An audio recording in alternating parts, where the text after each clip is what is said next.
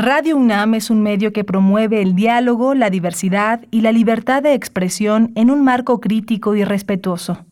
Los comentarios expresados a lo largo de su programación reflejan la opinión de quien los emite, mas no de la radiodifusora.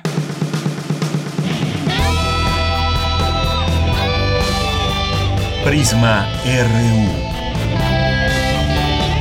Relatamos al mundo.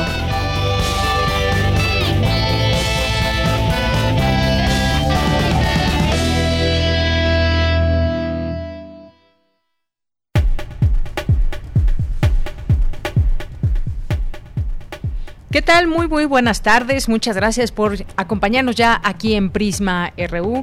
Les damos la bienvenida como todos los días que estén, permanezcan, pasen a este espacio informativo de Radio UNAM que se llama Prisma RU, conformado por todo un equipo para que todos ustedes tengan la información de este día, de los temas al análisis desde la mirada universitaria.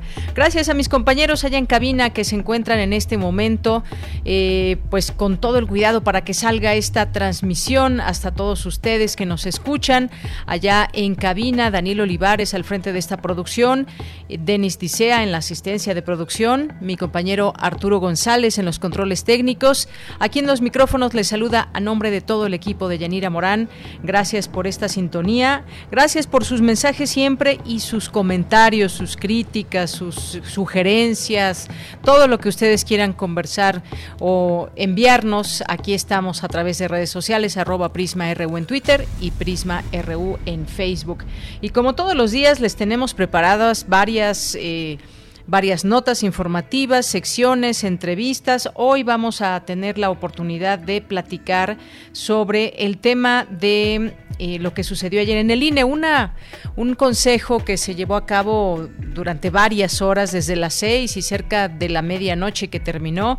Muy interesante todo lo que se dijo ahí, porque a final de cuentas, pues está en la mesa de sus análisis del Consejo eh, Electoral del INE la posibilidad de que se resuelvan de la mejor manera los conflictos que haya, como el caso de distintas candidaturas, entre ellas, pues una de las más notorias es la de Félix Salgado Macedonio, que finalmente pues el INE le, quita su, eh, su registro como candidato, le cancela, digamos, este registro.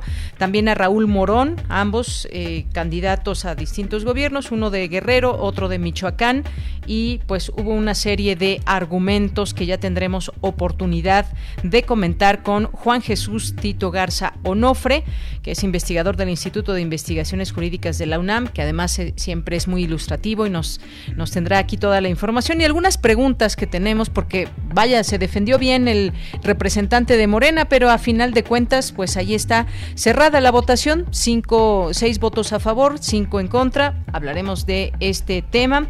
Y también conversaremos con el doctor Gustavo Ortiz Millán, que es investigador del Instituto de Investigaciones Filosóficas, sobre también, sobre todos estos eh, pruebas, ensayos, fabricación de vacunas. Hay una gran pregunta. ¿Son todavía éticos los ensayos clínicos con placebo para la vacuna de COVID-19? ¿Qué significa ensayos clínicos con placebo? Lo vamos a platicar con él desde distintas perspectivas. Tendremos aquí la oportunidad de hablar eh, al respecto de estas vacunas y de estos trabajos que se desarrollan por los científicos, los doctores y este es el tema que tendremos hoy con él porque un grupo de expertos de la Organización Mundial de la Salud ha redactado una carta en la que defienden la necesidad de continuar realizando estudios y ensayos con placebos, aunque algunas vacunas contra la COVID-19 hayan reportado una alta eficacia. Así que hablaremos de este tema y también tendremos una entrevista el día de hoy con un eh, fotoperiodista, un antropólogo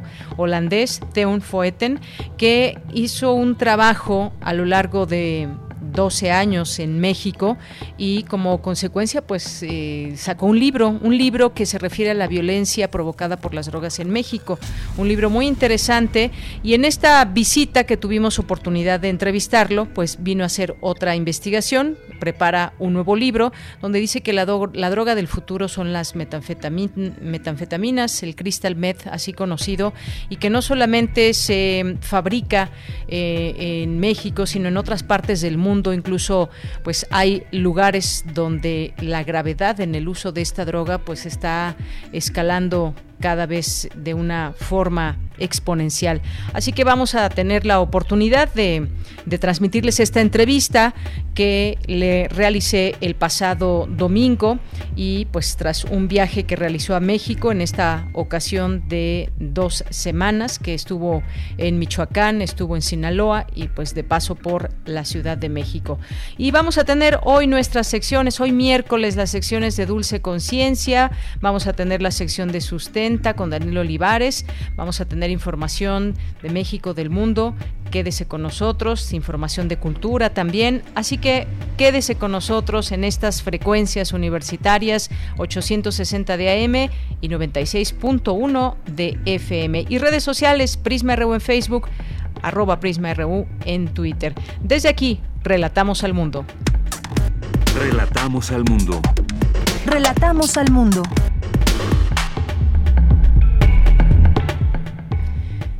Hoy miércoles 14 de abril de 2021 en los temas universitarios se presenta el programa de actividades del Sexto Festival de las Artes, Ciencias y Humanidades que organiza la Escuela Nacional de Estudios Superiores Campus León en colaboración con la Universidad de Guanajuato. José Revueltas falleció un día como hoy, pero en 1976 fue un escritor, revolucionario y activista político. Presentan los resultados del Censo de Población y Vivienda 2020. El presidente del INEGI se comprometió a hacer fácil y accesible la información censal. En los temas nacionales, México no suspenderá la vacuna contra COVID-19 de la farmacéutica AstraZeneca, misma que ha sido cancelada por algunos países europeos debido a los casos inusuales de trombosis. El presidente Andrés Manuel López Obrador dijo, después de la decisión del INE de retirar las candidaturas a Félix Salgado Macedonio y a Raúl Morón, que si se está sometiendo al análisis la posibilidad de renovar a todos los consejeros, que sí se está sometiendo esta posibilidad de renovar a todos los consejeros del Instituto Nacional Electoral.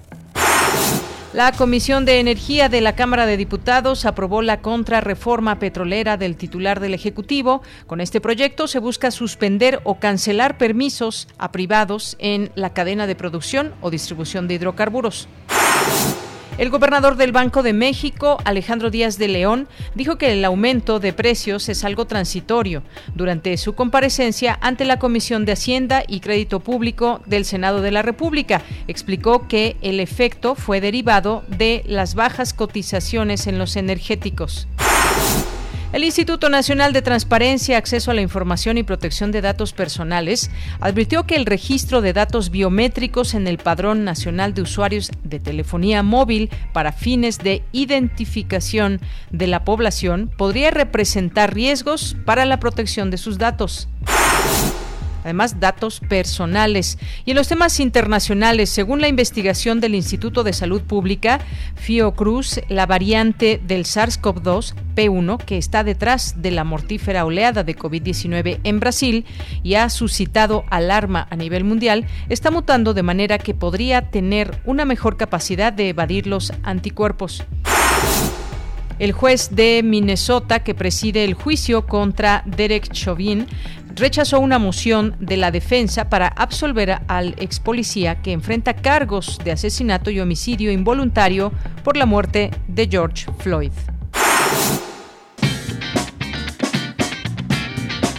Hoy en la UNAM, ¿qué hacer y a dónde ir?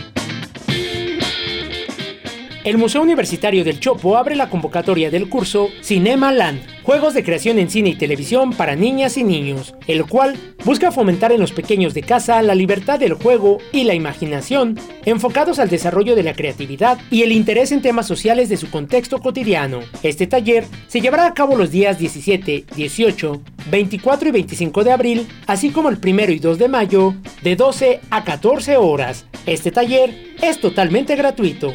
Para mayores informes e inscripciones, ingresa al sitio www.chopo.unam.mx. En septiembre de 1973 estalló el golpe de Estado en Chile contra el gobierno de la Unidad Popular que encabezaba el presidente Salvador Allende. Año y medio después, Foro de la Mujer transmitió el programa Situación de las mujeres chilenas, que da cuenta de la dramática situación que vivían las mujeres en el gobierno militar chileno. Era febrero de 1975, el inicio del Año Internacional de la Mujer. No te pierdas el programa Situación de las mujeres chilenas, que forma parte de la serie Foro de la Mujer. Sintoniza hoy, en punto de las 17 horas, nuestras frecuencias 96.1 de FM y 860 de AM. Como parte del ciclo De un cuarto propio al cuerpo propio, diálogos informales, se llevará a cabo el foro Cuerpos desobedientes, Orlando y sus repercusiones, que contará con la participación de las escritoras Margot Glantz y Gabriela Jauregui, quienes reflexionarán acerca de la obra Orlando, una biografía de Virginia Woolf. La cita es hoy en punto de las 17.30 horas por el canal de YouTube de Cultura en Directo UNAM. Disfruta de toda la programación literaria que Cultura UNAM ha preparado para ti y recuerda, lávate las manos constantemente con agua y jabón durante 20 segundos para evitar un contagio de COVID-19.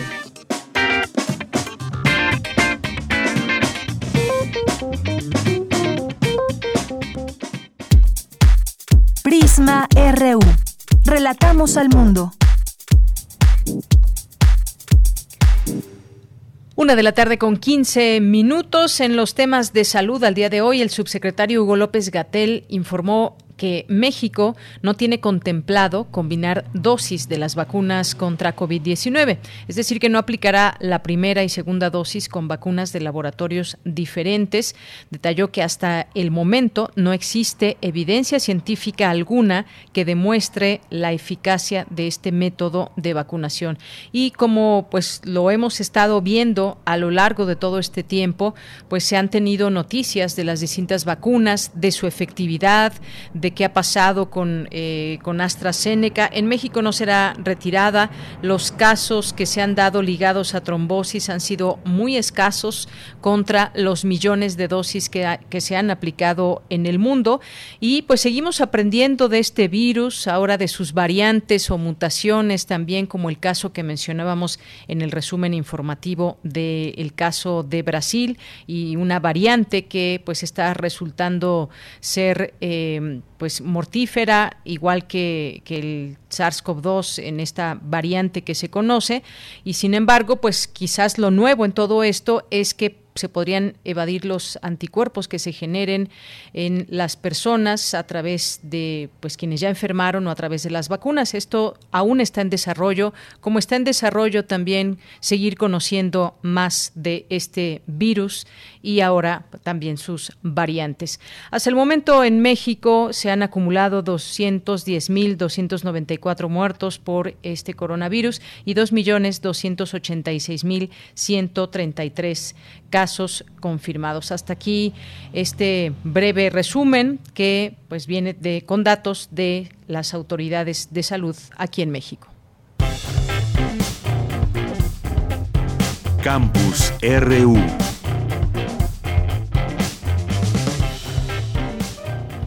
Bien, pues nos vamos a nuestro campus universitario. Entramos con mi compañera Virginia Sánchez, que nos tiene esta información. Presentan el programa de la sexta edición del Festival de las Artes, Ciencias y Humanidades, organizado por la Escuela Nacional de Estudios Superiores Campus León en colaboración con la Universidad de Guanajuato. ¿Qué tal, Vicky? ¿Cómo estás? Muy buenas tardes. Adelante. Hola, ¿qué tal, Bella? Muy buenas tardes a ti y al auditorio de Prisma RU. Es, pues el Festival de las Artes, Ciencias y Humanidades es un proyecto eh, de difusión científica y cultural que inició en 2016 y este año, del 19 al 29 de abril, se presenta ya la sexta edición de manera virtual, por supuesto, por estas condiciones de la pandemia, y en colaboración con otras instituciones como el Fórum Cultural Guanajuato, el Centro de Investigaciones en Óptica, el Centro de Ciencias Explora, la Dirección General de Educación Municipal de León y la Secretaría de Educación de Guanajuato. Este festival estará conformado por 65 actividades, 48 en vivo y 17 pregrabadas, actividades como talleres, videocápsulas, charlas, presentaciones de libros, activación física y actividades artísticas. Durante la presentación del programa, Laura Acosta, directora de la Inés León, resaltó que con este festival se pretende llevar el arte y la ciencia a cualquier lugar de León, de Guanajuato y otros municipios. Al respecto, detalla las actividades que presentará la ENES León y la extensión de San Miguel de Allende. Escuchémosla. Tenemos un programa muy, muy interesante, 65 actividades que se dividen entre charlas, cápsulas, presentaciones de libros, actividades físicas, actividades artísticas y talleres, pues que cada uno de las áreas de nuestras comunidades educativas ha montado para los niños y para los jóvenes de León. Y bueno, nosotros también eh, lo trabajamos con nuestros alumnos en San Miguel de Allende. Ya en años anteriores también San Miguel de Allende ha sido parte de este festival y pues de manera virtual también tenemos presencia de ellos.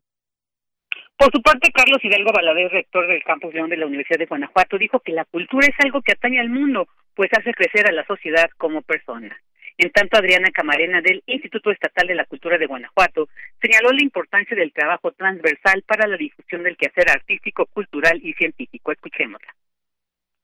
Estatal de la Cultura a través de la Biblioteca Central Estatal de Guanajuato se ha integrado desde el inicio de este festival como parte del comité organizador con la finalidad de colaborar en favor de la cultura y con énfasis particular en las actividades de fomento a la lectura y la divulgación de la ciencia, unificando esfuerzos como una oportunidad de brindar a otros sectores de la población bienes y servicios culturales. El trabajo transversal entre las instituciones es vital e indispensable para la difusión de nuestro quehacer en el arte, la ciencia y la cultura. Hoy más que nunca adquiere un valor especial y un reto para renovar y fortalecer el conocimiento y aprecio a la cultura. Todas las actividades del sexto Festival de las Artes, Ciencias y Humanidades se podrán consultar en la página de la ENES León, enes.unam.mx diagonal FACH, y se podrán disfrutar a través de las redes sociales de todas las instancias organizadoras. Y bueno, pues ya, ya escuchamos además en esta página. De ella, pues aquí está la invitación al sexto Festival de las Artes, Ciencias y Humanidades que organiza la ENES. Muy bien, Vicky, pues muchísimas gracias y muy buenas tardes. Te escuchamos el día de mañana. Una de la tarde con 21 minutos. Nos vamos ahora con mi compañera Cindy Pérez Ramírez. Hoy es el eh, cuadragésimo quinto aniversario luctuoso de José Revueltas y ya está Cindy Pérez Ramírez en la línea telefónica que nos habla sobre este tema. ¿Qué tal, Cindy? Muy buenas tardes. Adelante. ¿Qué tal, Yanira? Muy buenas tardes a ti y a todo el auditorio. Se cree a veces que huir de la muerte es mudar de sitio, alejarse de la casa o no frecuentar el recuerdo. No puede comprenderse que la muerte es la sombra del cuerpo, el país, la patria, la sombra, adelante o atrás o debajo de los pasos. Fragmento del luto humano de José Revueltas.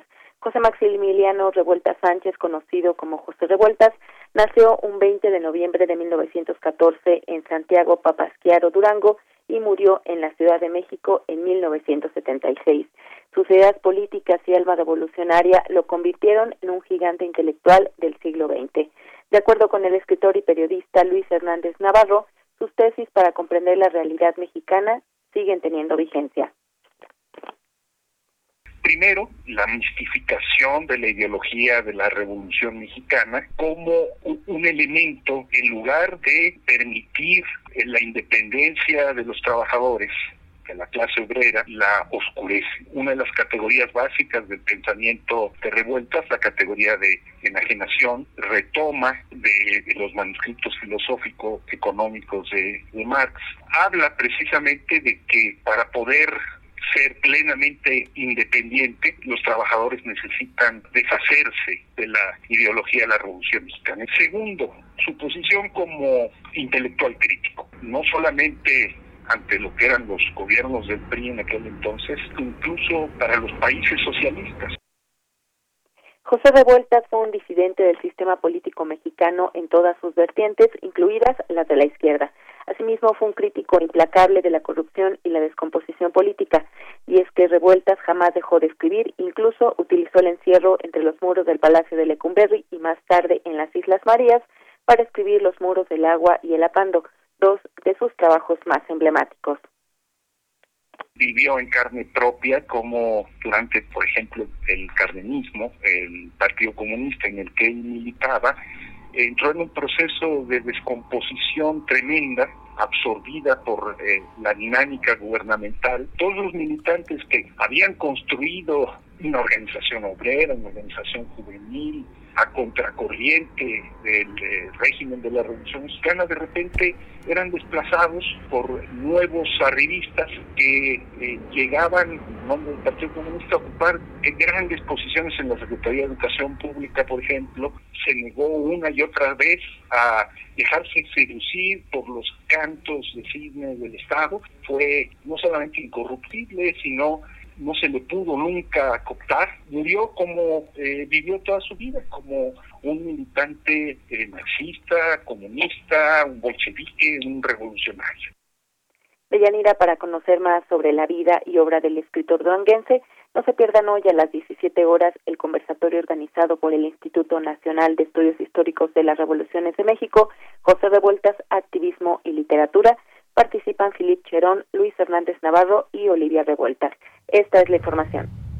Cindy, muchísimas gracias por esta información. Muy buenas tardes. Muy buenas tardes. Bueno, pues ahí tenemos eh, pues parte de eh, cómo se le recuerda a José Revueltas en este este 45 aniversario luctuoso, muchas y tantas cosas que decir y que seguir comentando de la obra que deja. Vámonos ahora, nos vamos a nuestra primera conversación. Prisma RU. Relatamos al mundo. Porque tu opinión es importante, síguenos en nuestras redes sociales, en Facebook como Prisma RU y en Twitter como arroba PrismaRU. Es la una de la tarde con 25 minutos y pues vamos a dar paso a la primera entrevista de este día que es con el doctor Gustavo Ortiz Millán. Él es investigador del Instituto de Investigaciones Filosóficas. Doctor, bienvenido, muy buenas tardes. Hola, Deyanira, buenas tardes.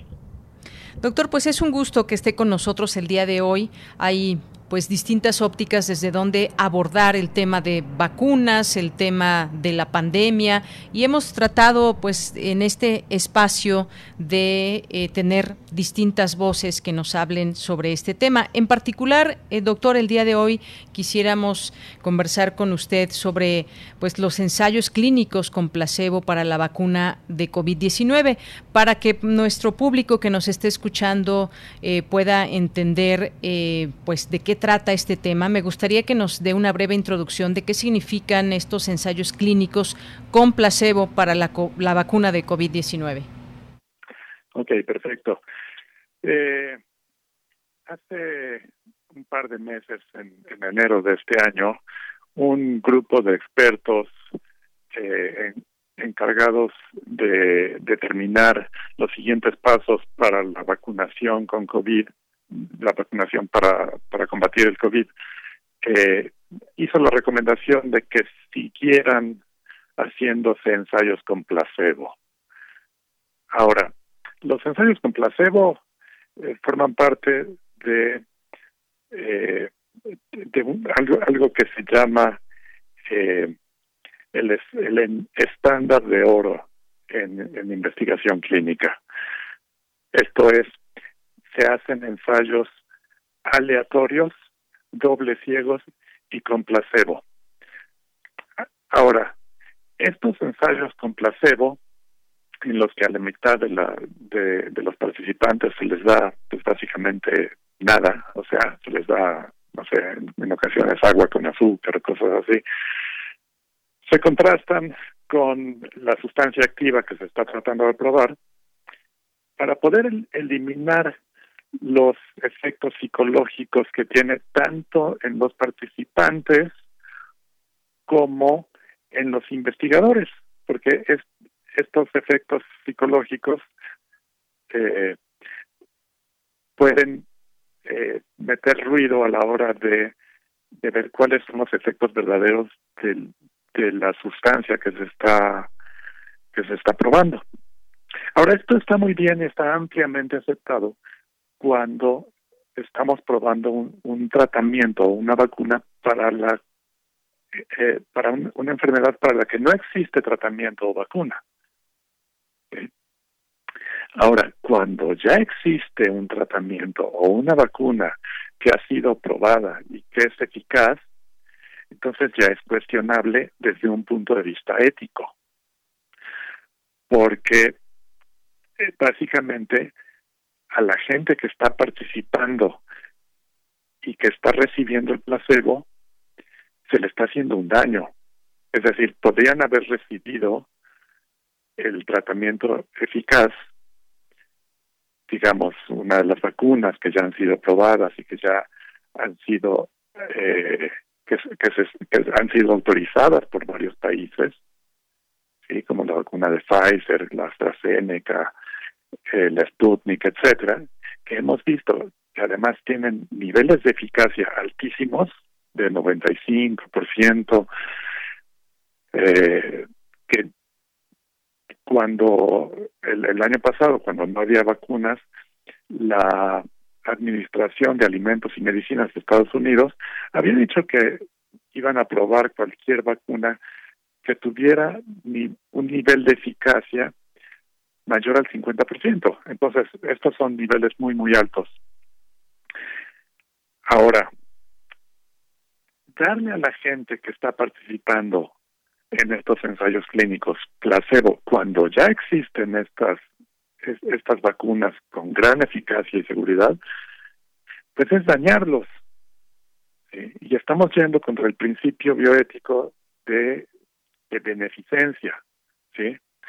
Eh, la idea es eh, que esta gente se le está haciendo un daño porque esta gente está peor de lo que estaría si no hubiera participado en el ensayo. Por eso es que mucha gente que, que ha participado actualmente en los ensayos clínicos y que sabían que estaban recibiendo placebos, bueno, no, no lo sabían, pero sabían, Que, era, que, era, que era parte de, de, las condiciones en las que se daba el experimento. La, idea es que ellos no lo saben, nadie sabe cuándo está recibiendo un placebo o cuándo está recibiendo la vacuna que se está probando. Ahora, mucha de esta gente, sospechando que había recibido un placebo, se ha salido los, de los ensayos clínicos. ¿Sí? Y dicen, bueno, si la, farmacéutica me está diciendo que yo tengo que esperar dos años para poder recibir la vacuna y terminar el ensayo clínico, pues yo no estoy dispuesto, porque en estos dos años puedo contraer la enfermedad y morir. Y de hecho lo que hemos visto es que mucha de la gente que ha participado en ensayos clínicos y que había recibido placebos ha muerto. Entonces, se le está haciendo un daño a la gente cuando no se le da eh, cuando se le da un placebo en vez de una vacuna ya aprobada. Ahora, lo que lo que eh, lo que yo digo es y, mucha gente lo está diciendo, muchos bioeticistas dicen que se prueben las las vacunas nuevas, las que están en proceso de experimentación, que se prueben contra no un placebo, sino contra una vacuna ya aprobada. Ahora, esto puede tener ciertos inconvenientes. Uno es que es más costoso para las compañías farmacéuticas. Puede tomar más tiempo. Y puede ser que los resultados no sean tan exactos y que no se que no se desechen completamente todos los efectos eh, psicológicos que no son resultado de la vacunación. Doctor, en este sentido, ¿por qué se usan los eh, placebos o por qué pueden ser parte, parte de un proceso? ¿Por qué es que se utilizan o, para qué sirve en este sentido eh, o para qué se utilizan los pacientes? En los que están en prueba de una fase, entiendo, eh, en la fase preparatoria de las vacunas, no es que ahora se estén colocando placebos, pero ¿por qué se colocan en estas pruebas de vacunas? Eh, a ver, hasta diciembre del año pasado, más o menos, estaba muy bien que se usaran estos placebos, porque contrastando las vacunas que estaban en investigación con los placebos, podíamos excluir de, de, la, de los resultados de la investigación todos esos factores psicológicos que, que crea el hecho de saber que uno está recibiendo un tratamiento, sea placebo, sea el tratamiento efectivo, eh, todo eso se descarta. Entonces, por eso se ha pensado siempre que es necesario para la investigación recurrir a placebos. Ahora, de nuevo, eso está bien cuando no existe ningún tratamiento, cuando no existe una vacuna ya aprobada. Pero a partir de diciembre del año pasado, en que vimos que se empezaron a probar las vacunas que tenían estos niveles de eficacia tan altos y, que han mostrado no solamente ser muy eficaces, sino también seguras, entonces ya se vuelve esto un asunto ético que debemos de, discutir. ¿Seguimos usando placebos o no?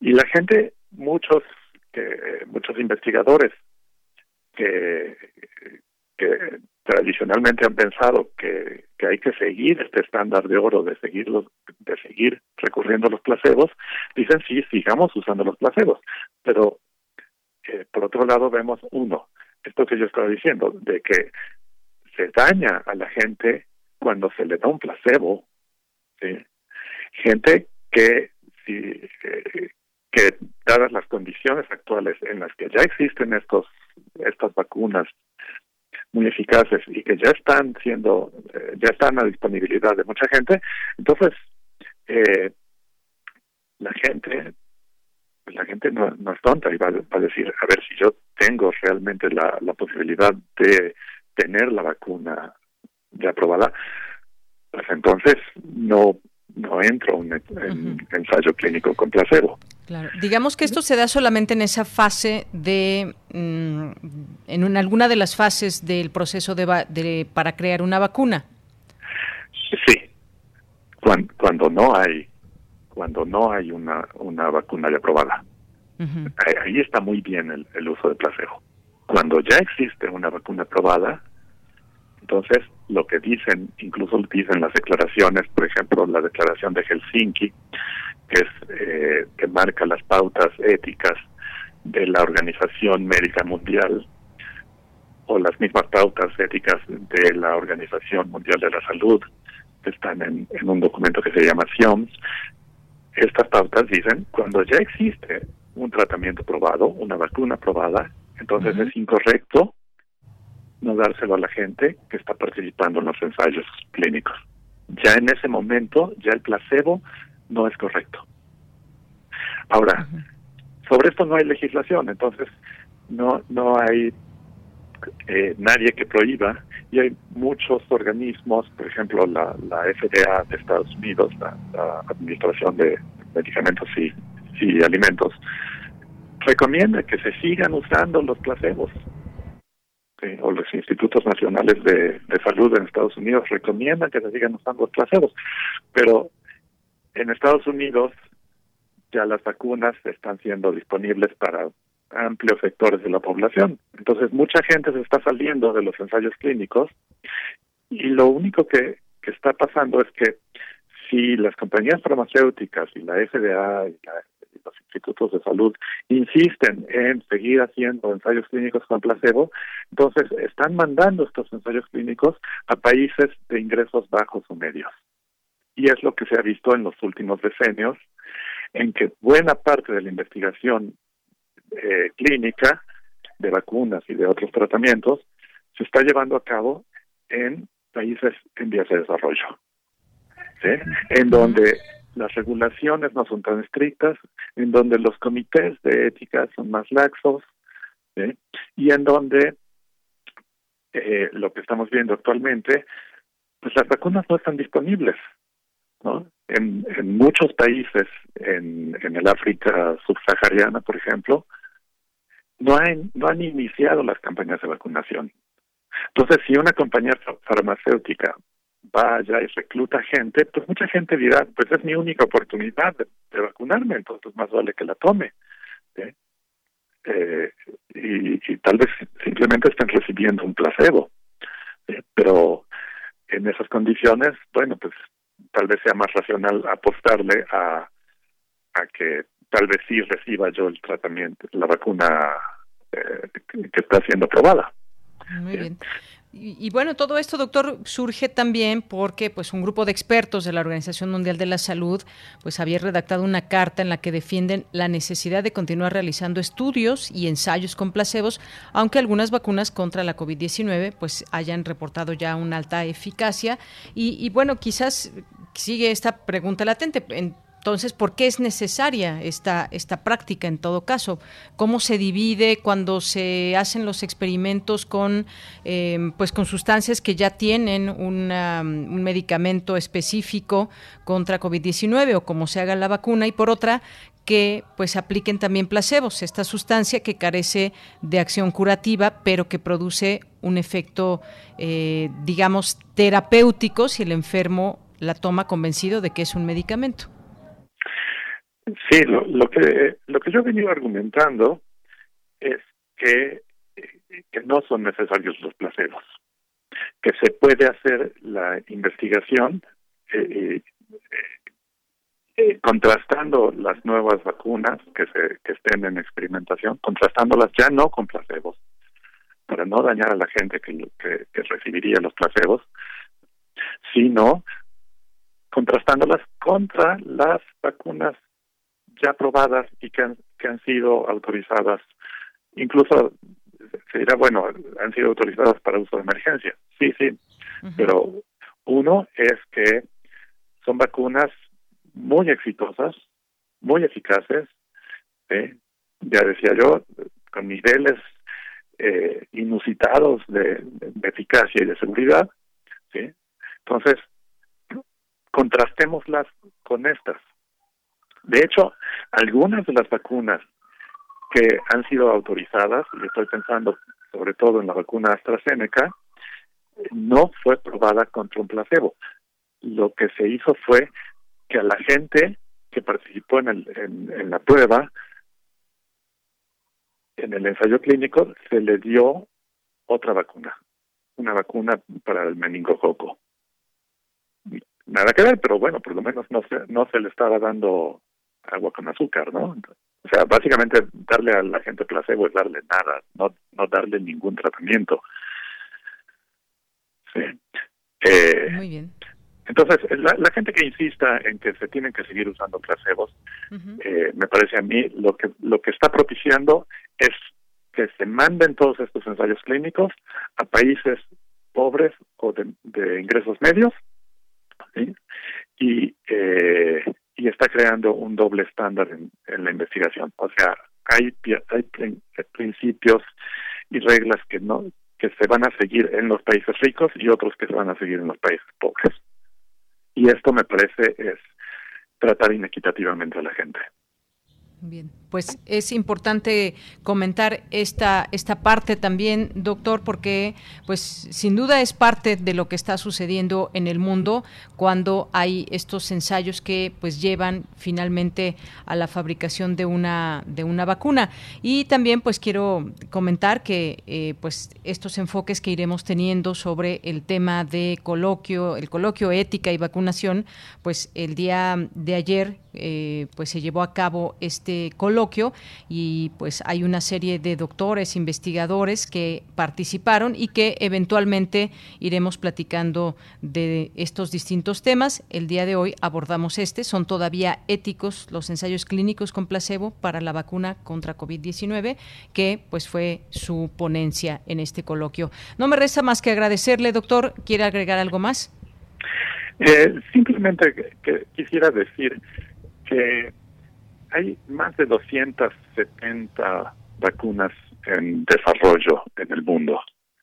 Muchas de estas, muy probablemente la mayoría, eh, no funcionan, pero muchas sí.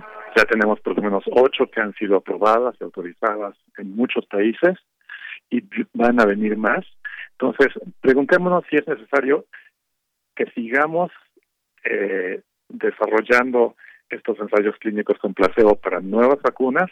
Y si no, eh, si la idea es que las vacunas lleguen a más gente, no tenemos que pensar en mecanismos más justos de distribución. Hay países que ya, ya sabemos tienen dosis compradas para vacunar a su, a su población varias veces. Y hay otros países en los que ni siquiera ha empezado la vacunación y no han no han comprado, no tienen la capacidad para comprar vacunas. Entonces, pensemos en, en que es un problema de distribución sobre todo. Así es, decenas de países que aún no tienen una sola dosis. Doctor Gustavo Ortiz Millán, muchas gracias por estar con nosotros aquí en Prisma RU de Radio UNAM. Al contrario, muchas gracias, Deyanira. Gracias, muy buenas tardes, doctor. El doctor Gustavo Ortiz Millán es investigador del Instituto de Investigaciones Filosóficas de la UNAM. Continuamos. Relatamos al mundo. Relatamos al mundo.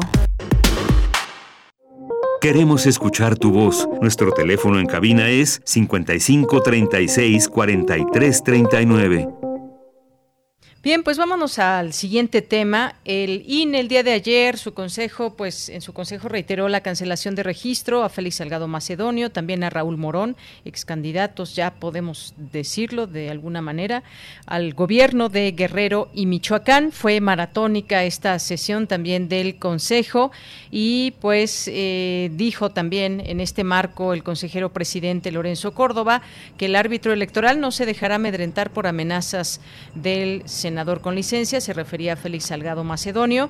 Y pues bueno, esto nos lleva a eh, pues traer los datos que se dieron el día de ayer con seis votos a favor y cinco en contra.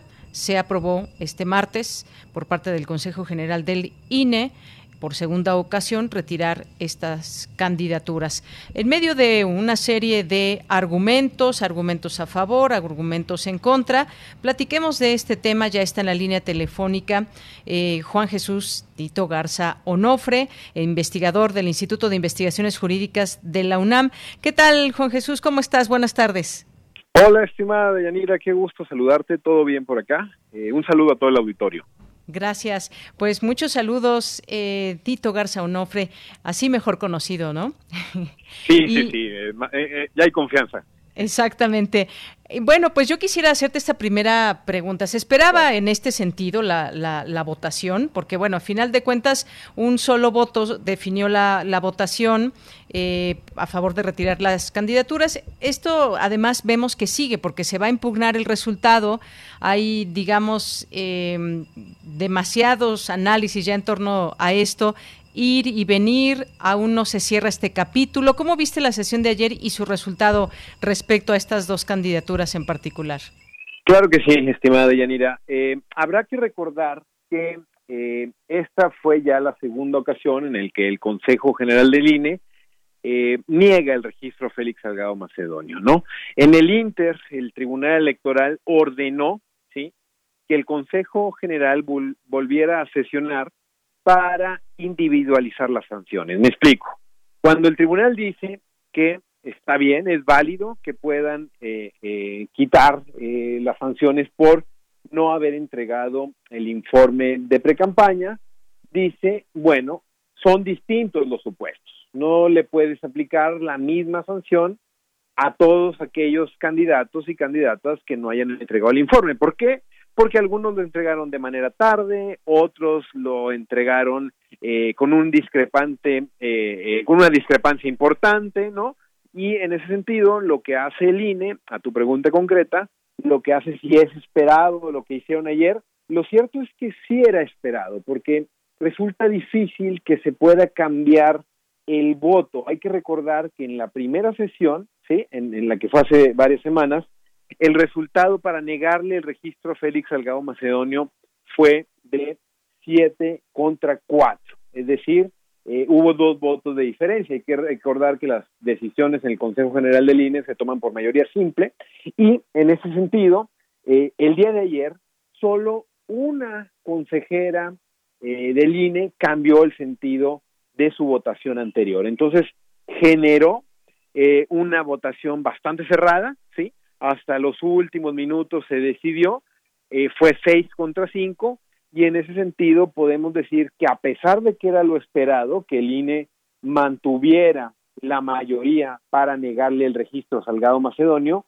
eh, esto claramente, eh, pues bueno, fue una incertidumbre hasta los minutos finales, fue una sesión maratónica, como bien dijiste, de hecho, el caso se centró enteramente en Félix Salgado Macedonio, y el caso de Raúl Morón para el Estado de Michoacán, en el que se pensaba que solamente le iban a dar trámite a la sentencia del Tribunal Electoral, al final también se terminó negándole el registro. Entonces, ¿qué es lo que sigue o qué es lo que habrá que ver los siguientes días, las siguientes, eh, eh, las siguientes horas?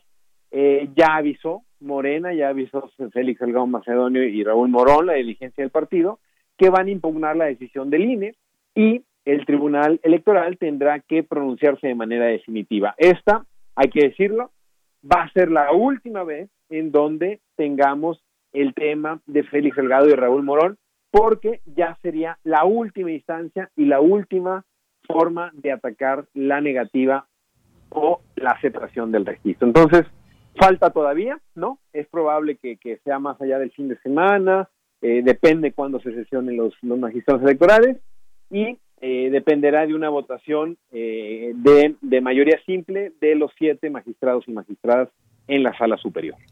Oye, pues se ha hecho también maratónica esta posibilidad. Finalmente se, se le quita o no la candidatura. Todavía falta un paso más, digamos, en todo esto. Ahora bien, eh, pues también la unidad de fiscalización del INE observó al partido Morena gastos de precampaña en el caso de Guerrero por un monto de 19.872 pesos que no fueron reportados por el partido y el precandidato en su momento, Félix Salgado Macedonio. Al representante de Morena, le pareció excesivo el hecho de que por eh, la cantidad mencionada y ocho mensajes en Facebook, me parece que fue lo que dijo, se le retire la candidatura a Félix Salgado. Lo repitió una serie de veces y explicó que el tribunal eh, a lo que estaba aludiendo era que se instara a que se resolviera a través del Consejo del INE, porque eh, digamos que podría generar otro tipo de sanción que no fuese el retiro de la candidatura. Esto pudo haberse dado, eh, Tito, ¿crees tú? Eh, porque al final de cuentas la votación se definió, decía, por un solo voto. ¿Esto era posible o no? Me parece muy importante de comprender. Es, es, es, una, es una pregunta muy interesante, Yanira, porque lo primero que habrá que mencionar es que el INE, la unidad de fiscalización en un primer momento, no se refería a montos. Es decir, tú cuando eres precandidato o precandidata, al final del día no importa el monto, ¿sí? sino que se presenten los informes. Y esto fue uno de los argumentos que más llamó la atención. Decir que Félix Salgado Macedonio en ningún momento, en ningún momento del proceso, incluso terminado el plazo, tuvo disposición o voluntad por presentar esos informes.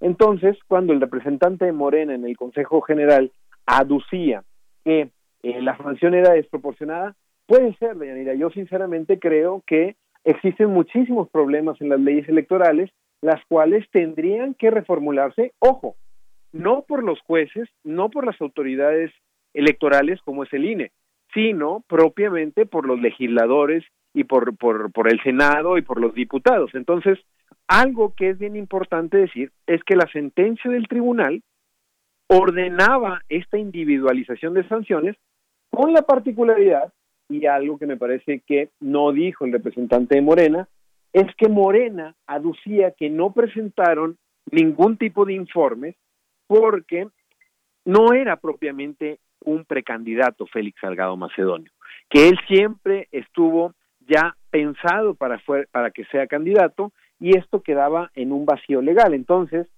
la sentencia del tribunal lo primero que dice es que Félix Salgado Macedonio sí fue un precandidato porque hizo campaña, porque levantó spots en Facebook, porque compitió incluso con varios con varios eh, eh, y en ese sentido, al asumirse como eh, precandidato, es necesario la interposición de el informe de gastos de precampaña. No importa que haya sido por 20 pesos, por 19 mil o por 500 mil, como otro de los casos que también trató ayer el Consejo.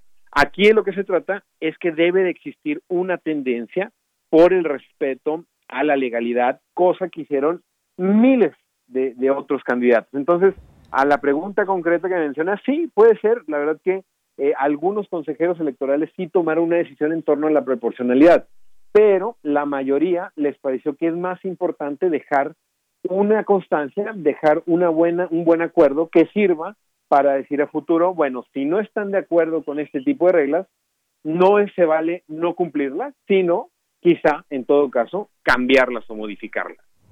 Claro, pues sí, a final de cuentas hay reglas y hay que respetarlas, hay que, hay que seguirlas y pues fueron miles de candidatos, en su momento precandidatos, los que las cumplieron. En todo caso, pues eh, raro que le haya sucedido o por qué no cuidaron su equipo, eh, toda la la personal, el personal que trabaja junto a Félix Salgado Macedonio en torno a cumplir estrictamente, eh, a final de cuentas, las reglas del juego. Eh, también el Consejo del INE pues dio vista al Instituto Electoral y Participación Ciudadana del Estado de Guerrero para efecto de que en el ámbito de sus atribuciones otorgue al partido Morena un plazo de 48 horas contados a partir de eh, la notificación del acuerdo de resolución. Ya dijeron, ya responden que van a irse de nueva cuenta a impugnar ante el tribunal y pues veremos qué se resuelve en este sentido. Estamos todavía a la expectativa. Sí, todavía falta eh, eh, algunos algunos días, se van en lo que se presenta la, la, la denuncia, en lo que le se turna el proyecto a alguno de los magistrados, y la verdad es que todavía nos vamos a llevar varios, varios días. Hay que decirlo, Yanira, desde la vez pasada el tribunal pudo darle eh, un cierre, pudo poner punto final a este, a este caso de Félix Salgado Macedonio, por alguna razón que desconocemos, lo mandó al INE, y no hay que olvidar que esto resulta bastante grave porque la campaña sigue en el proceso electoral los días no se detienen para eh, el día de la elección. Entonces, se ven afectados claramente las eh, campañas y en estos momentos, así hay que decirlo, Morena no tiene candidatos ni en Guerrero ni en Michoacán. Entonces, habrá que urgir al Tribunal Electoral para que en los siguientes días, de una vez por todas, ya tome la determinación si se le otorga o si se le retira definitivamente la candidatura a Félix Salgado Macedonio. Así es. Y bueno, pues caso similar sucedió con el candidato de, de Michoacán, una cantidad similar, también con este tema de los mensajes de, Facebook. Y pues bueno estaremos viendo cuál es la resolución a todo esto. Se complica digamos en el sentido eh, Tito Garza Onofre en el sentido de que pues eh, hay una amenaza, digamos, que hizo eh, el candidato de, Guerrero, Félix Salgado, en torno a que pues el INE debe morir y que pues no les están robando la elección y una serie de cosas. Sabemos que están ahí en un, en un plantón y siguen eh, junto con la dirigencia de Morena, pues haciendo alarde a todo este asunto. ¿Sería muy grave o qué escenario veríamos? Si se complica esta situación en torno a que sigan o él en particular siga haciendo campaña y pues se siga violentando la ley. Sería una situación también bastante grave si no se quiere bajar de esta contienda. Sí claro. Sí sí sí sí sería sería escandaloso y también tendríamos que ver cuál es la actitud que toma eh, su partido político Morena saber si si está dispuesto a acatar una resolución judicial. Hay que decirlo, Yanira, si no se cumple una, una sentencia, ¿no? Es un, un, un instrumento jurídico que emana del Poder Judicial, puede caer en desacato y esto va a llevar a algún tipo de responsabilidad penal, ¿no? Entonces, de verdad que esperemos que no llegue hasta esas alturas el caso, esperemos que se pueda resolver y que la racionalidad prime, eso hay que decirlo muy claro, independientemente de cómo se votó ayer cada uno de los consejeros y consejeras electorales en el INE, todos y cada uno de ellos se pronunciaron en contra y condenaron enérgicamente las intimidaciones y las incitaciones a la violencia cuando Salgado Macedonio eh, preguntó que si les gustaría saber dónde vivían, eh, dónde tenían su casa, no, su domicilio particular los consejeros del INE. Entonces, de verdad creemos que el ambiente político está está está tenso, el ambiente está, está complicado, pero eso no puede ser una excusa para respetar la legalidad. Son muchas instancias, son muchas personas las que se involucran en estos, en estos procesos. Pensar que depende de un par, pensar que solo esto es un plan eh, eh, macabro, estratégico, la verdad es que de algún tipo de bandos, la verdad es que resulta difícil. Entonces, aunque nos guste o no la solución final que dará el Tribunal Electoral, habrá que respetarla y habrá que criticarla con argumentos jurídicos, viendo que falló, viendo cuáles fueron los acuerdos políticos que se llegaron a aquellos. En cualquier escenario, llamar a la violencia, llamar a la persecución política, resulta una respuesta bastante, bastante lamentable. Así es, bastante lamentable. Bueno, pues muchas gracias como siempre por tu análisis, por tu punto de vista sobre estos temas que siempre es importante eh, comprender de la mejor manera qué está en juego y qué se debe respetar y cuál pues es el enfoque que de pronto se pueda tener dentro de el mismo Consejo del INE. Muchas gracias como siempre, Juan Jesús Tito Garza Onofre. No, Dianida, gracias a ti por la invitación y estamos al pendiente de cualquier cosa. Un abrazo. Un abrazo, hasta luego. Muy buenas tardes. Y bueno, pues eh, Tito Garzón es investigador del Instituto de Investigaciones Jurídicas de la UNAM. Su Twitter es arroba garza-onofre. También tenemos el Twitter del Instituto de Investigaciones Jurídicas, es arroba iijunam. Así que, pues bueno, ya hemos llegado casi a las dos de la tarde con este, este tema del cual también pues queríamos exponer desde el análisis y lo que sigue pasando en el tema electoral. Importante darle seguimiento a lo que sucede en el país estando en juego miles de eh, candidaturas, estando en juego una elección que queremos que sea clara, limpia, que sea un árbitro realmente eh, independiente, eh, que sea un árbitro que no se cargue de un lado a otro y pues en eso debemos de ser muy vigilantes todos. Bien, pues vamos a hacer un corte en este momento, regresamos a la segunda hora de Prisma RU. Prisma RU. Relatamos al mundo.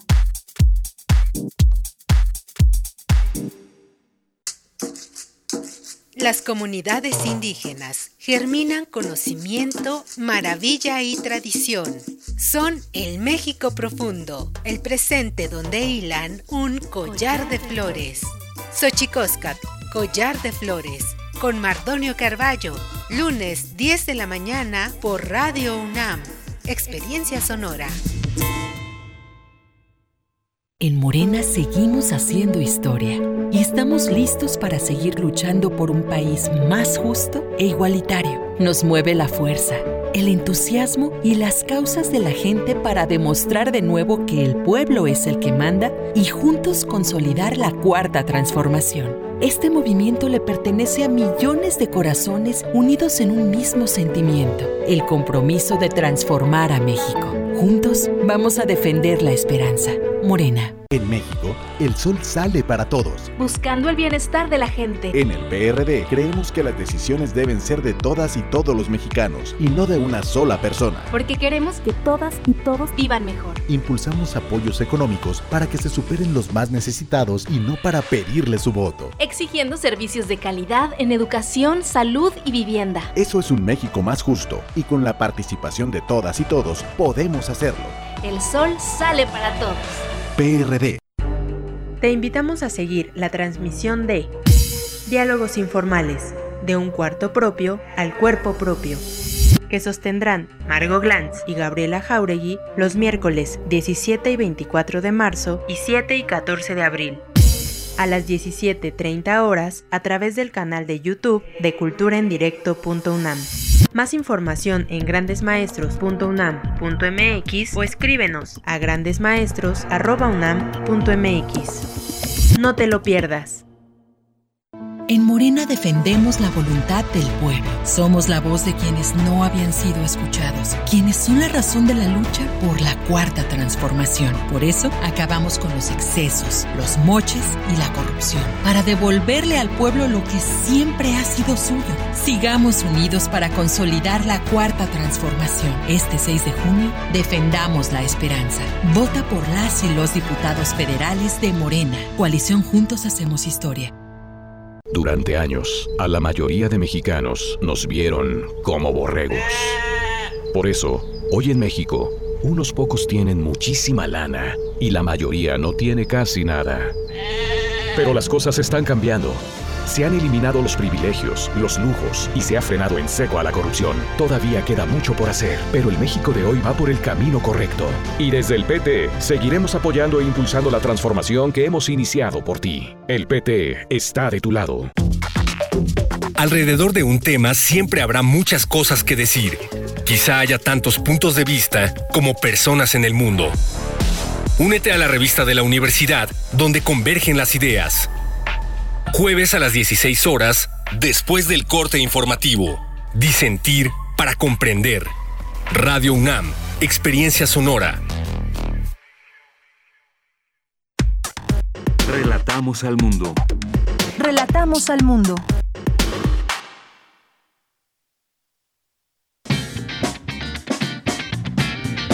Mañana en la UNAM, ¿qué hacer y a dónde ir?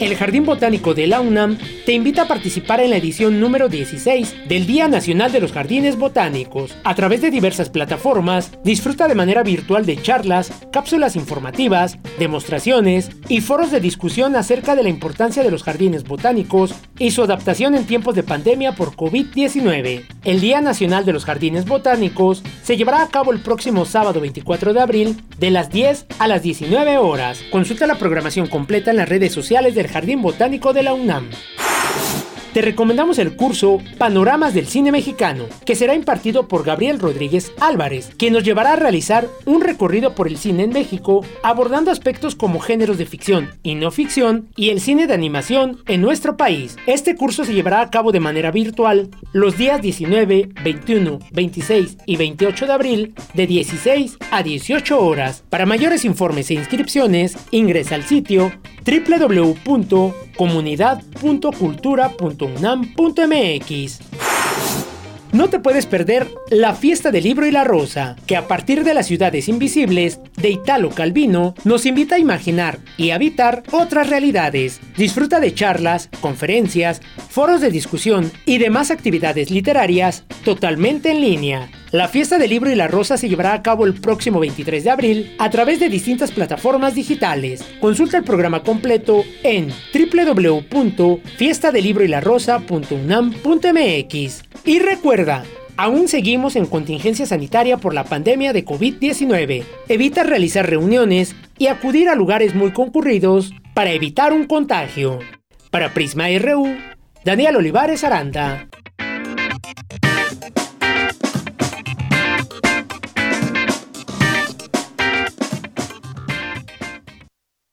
Bien, pues estamos ya de regreso en esta segunda hora de Prisma RU. Gracias por su sintonía, su compañía. Seguimos transmitiendo en vivo para todos ustedes y nos da mucho gusto saber siempre, saberlos siempre presentes a través de estas frecuencias, a través también de www.radio.unam.mx.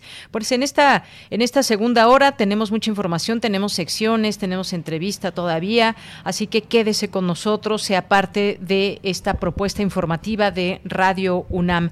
Y bueno, por lo pronto, pues vamos a mandar saludos a quienes están aquí siempre pendientes, atentos, que nos tienen y nos dan un poco de su tiempo para hacernos llegar algún mensaje. Gracias a David García, gracias a, eh, a Isela, a Alfredo Jiménez Lager también nos dice, el INE, el defendiendo los dos bastiones del narco estado paralelo, qué terrible, y la sesión maratónica de ayer y la diferencia de un solo voto fue otro montaje para variar, opina y nos dice Alfredo Jiménez. Pues sí fue, fue larguísima esta, esta sesión, hay quienes comenzamos a verla y ya por ahí de la medianoche, pues ya eh, pues finalmente termina. Y sobre todo es interesante, además es una sesión que se puede seguir a través de a través de internet para que conozcamos de cerca los argumentos a favor, los argumentos en contra, eh, quienes participan, que son representantes de partidos políticos, y podamos también como ciudadanos tener esa posibilidad de saber qué está en juego y qué está pasando y en vivo y cómo se da eh, la votación y sobre todo los argumentos. Me parece que es importante tenerlos en cuenta. Gracias, Alfredo, por el comentario. César Soto, eh, muchos saludos a Alejandro Toledo, Jorge Fra, también que nos escribe por aquí. César Soto nos dice el argumento y eficacia del uso de placebo en un estudio cuando hay disponibles otras opciones de vacunas para una emergencia sanitaria es inexcusable negar la aplicación de una vacuna eficaz al individuo y proteger salud e integridad. Gracias por el comentario. Lena Gos M. Rosario Durán también dice que no se deben combinar las vacunas, así está especificado porque son diferentes formulaciones. Gracias por el comentario. Pues sí, aquí vamos dando seguimiento a todos los temas y las eh, las opiniones y conocimientos médicos y científicos. Aquí no es de opinar y que si podemos decir que se deben combinar o no las vacunas. Esto está en manos de la eh, de la ciencia han decidido así, por ejemplo, como en Francia, combinar vacunas, bueno, pues ya también eh, será una cuestión de tiempo entre quienes se apliquen vacunas eh, distintas en su primera y segunda dosis y los resultados que pueda haber no de manera inmediata, quizás en un mediano plazo, ya también lo sabremos. Gracias, Rosario. Aerotecamac también eh, nos dice valentía para la aplicación de la ley, no hay duda. Gracias, Rosario. Gracias, Yanis Alba, aquí también presente. Eh, gracias también a eh. Muchas gracias. Eh, gracias también a nuestros amigos y a Alberto Betancourt que nos, que nos eh, incluye aquí en algunos de sus tweets de Mundos Posibles los jueves ahí en primer movimiento que lo podemos escuchar. Javier García Jiménez también, muchas gracias. A José Rinconi. Eh, Diogenito nos dice el uso de placebos son necesarios para tener un marco de referencia entre las personas que participan en un estudio clínico cualquiera, ya que con ello, además de la seguridad y eficacia, se eleva el efecto psicosomático del producto en estudio. Muchas gracias. Eh, gracias también a Mario Navarrete Real, que nos, nos trae aquí un video de calles de la Ciudad de México. Leticia Carrera López también, muchas gracias. A eh, Henry Paredes también aquí presente. A Bibliotecas y Servicios Digitales también servicios digitales de información de la UNAM, que aquí nos, eh, nos envía también siempre información. Denis Oriano, Nancy Jazz, David Castillo Pérez, también aquí atento y presente. Nuestros amigos del PUIC UNAM, Centro Intercultural, también dice excelente programa, muchas gracias. Gracias eh, también aquí a Flechador del Sol, al eh, PUEA UNAM, el programa universitario de estudios sobre Asia y África, también presente por aquí. Muchas gracias y Gracias a Susu también que aquí nos escribe. Recuerden arroba Prisma RU en Twitter, Prisma RU en Facebook, son nuestras formas de comunicación con ustedes. Vámonos a la información con mi compañera Cristina Godínez. Presentan los resultados ampliados del Censo de Población y Vivienda 2020. Adelante, Cristina. De Yanira, un saludo para ti y para el auditorio de Prisma RU. El INEGI y la Facultad de Ciencias Políticas y Sociales presentaron los resultados del censo y el cuestionario ampliado. La directora de la facultad, Carola García Calderón, se refirió a la importancia de tener acceso a la información estadística. El hecho de que muchos de los potenciales usuarios no saben cómo acercarse a la, a la información sigue siendo una barrera. En este contexto, democratizar la información censal implica uno de los procesos más importantes para que sus datos y resultados sean accesibles a la mayor y más amplia variedad de personas. Conocer y saber potencializar el cuestionario aplicado en el censo de 2020 nos permite profundizar sobre las principales características demográficas, socioeconómicas y culturales en conjunto de la población mexicana que vale la pena estudiar. El hecho de utilizar las distintas herramientas de acceso público y en línea con las que cuenta el INEGI se presenta como una oportunidad valiosa para aprovechar esta información recopilada en la formación de cualquier científico social. Por su parte, Julio Santaella, presidente del INEGI, después de la presentación de los resultados del censo 2020, se comprometió a democratizar los datos. Comprometer que vamos a hacer esfuerzos adicionales por hacer fácil y accesible la información censal. De momento ya tenemos presentaciones básicas en PDF para las personas no expertas. Tenemos también tabulados ya preconstruidos, prediseñados, que pueden ser descargados y consultados en formato eh, Excel y, y de otras hojas de cálculo. También tenemos una herramienta para la construcción de tabulados dinámicos o predefinidos, un esquema de cubo de datos y por supuesto dos herramientas importantes, el ITER, la integración territorial, donde se puede consultar la información incluso, ya les decía yo, a nivel de localidad en el ámbito rural y de manzana en el ámbito urbano. Cabe señalar que en los cuestionarios ampliados del censo se consultaron 4 millones de viviendas. Se hicieron 103 preguntas, además en 786 municipios se censaron todas las viviendas con esa batería de preguntas extensa. Con ello se consultó por condiciones de acceso a servicios de salud, discapacidad y educación. Comentar por último que los resultados, las metodologías, las gráficas y demás temas se pueden consultar en la página del INEGI. Este es mi reporte de Yanira. Buenas tardes. Gracias, muchas gracias Cristina Godínez, gracias por esta información. Nos vamos ahora a la sección de sustenta de mi compañero Daniel Olivares. Los miércoles nos presenta esta sección y en esta ocasión nos hablará de la agroecología alternativa sustentable para detener efectos negativos de las prácticas agrícolas. Vamos a escucharlo. Adelante.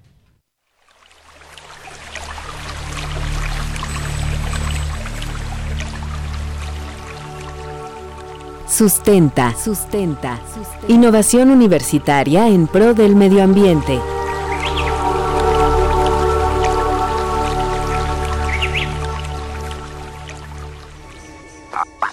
Hay una cuestión de, yo, diría, como es de amor a la tierra, ¿no? Buenas tardes a todos los radioescuchas de Prisma RU. Bienvenidos a una entrega más de Sustenta. Hoy hablaremos de la agroecología ¿Has escuchado acerca de este concepto? Según la Organización de las Naciones Unidas para la Alimentación y la Agricultura, la agroecología es una disciplina científica, un conjunto de prácticas y un movimiento social que estudia cómo los diferentes componentes del agroecosistema interactúan, además de buscar sistemas agrícolas sostenibles que optimizan y estabilizan la producción. Para hablar de este tema, Contamos con la participación de la doctora Mariana Benítez Keinrad, investigadora del Laboratorio Nacional de Ciencias de la Sostenibilidad del Instituto de Ecología de la UNAM. Doctora Mariana Benítez, muchas gracias por aceptar participar en este espacio de sustenta. ¿Nos podría explicar qué es la agroecología? Gracias, Daniel, por la invitación a hablar de estos temas. La agroecología se conoce generalmente, o lo que más se conoce de ella suele ser un conjunto de prácticas agrícolas que se identifican como prácticas amigables con la biodiversidad o con los ecosistemas. Y eso ciertamente es parte muy importante de la agroecología. Pero tiene otras dos partes que también son muy importantes y que tienen que ver con la agroecología como una ciencia, es decir, el estudio de los aspectos ecológicos de los agroecosistemas y no solo ecológicos, ¿no? También sociales, culturales, etcétera. Y otra tercera parte que tiene que ver con la agroecología como un movimiento social. Esta frecuentemente eh, no se toma tanto en cuenta, pero para mí es quizá la más importante, ¿no? Y la que lo distingue, la, que la distingue incluso de otras áreas de la ciencia que estudian a los agroecosistemas. Apoyarse en la agroecología permite llevar a cabo prácticas sustentables o amigables con la biodiversidad y es una guía para dar acceso a la tierra, al agua y a la justicia para los trabajadores del campo.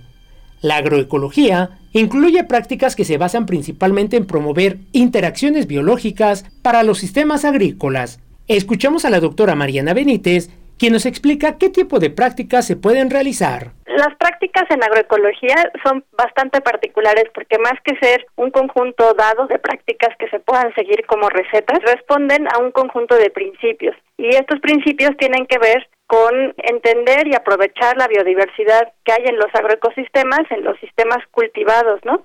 Que se entienden como comunidades ecológicas más que como fábricas de grano para eh, mantener la producción, para mantener la resiliencia de los sistemas. Entonces, algunas de estas prácticas, por ejemplo, parten del uso de o del aprovechamiento de esta biodiversidad, por ejemplo, para el control que se llama autónomo de plagas. Normalmente para lidiar con las plagas en muchos sistemas agrícolas se aplican insecticidas o herbicidas si son malezas, por ejemplo. Sin embargo, en el enfoque agroecológico, este tipo de problemas potenciales se prevén y se manejan eh, mediante la propia biodiversidad, por ejemplo, fomentando que haya otras especies de insectos o de plantas que de alguna manera mantengan a raya a aquellas que podrían volverse plagas. Eh, con este mismo principio se fomenta mucho que el ciclaje de nutrientes y los procesos eh, biogeoquímicos que ocurren en los agroecosistemas puedan ocurrir sin necesidad de insumos externos, ¿no? se prefiere que los propios organismos, la propia biodiversidad degraden, por ejemplo, la materia orgánica, de manera que no se tenga que estar eh, agregando eh, todo el tiempo fertilizantes externos, que no solamente no son idóneos para el crecimiento de las plantas, sino que suelen contaminar el agua, los suelos y generan dependencia económica entre los campesinos. La agroecología dialoga con el conocimiento campesino de los productores agrícolas y retoma aspectos de la ecología, la agronomía y de otras disciplinas científicas. Beneficia además de manera directa a los trabajadores del campo, reivindicando la lucha por la tierra, el agua y el territorio. En el Laboratorio Nacional de Ciencias de la Sostenibilidad de nuestra máxima casa de estudios, se realiza investigación respecto a este tema y se proponen prácticas agroecológicas, no para imponerlas, sino para experimentar con los campesinos diferentes prácticas y entender la ecología y el funcionamiento de los agroecosistemas. Muchas gracias por su amable atención. Recuerda que tenemos una cita el siguiente miércoles con otro tema más de sustentabilidad, medio ambiente y bienestar humano. Si tienes alguna duda o comentario, puedes enviarlo a las redes sociales de Prisma RU o directamente en mi Twitter personal. Me encuentras como arroba Daniel Medios TV. Para Radio UNAM, Daniel Olivares Aranda.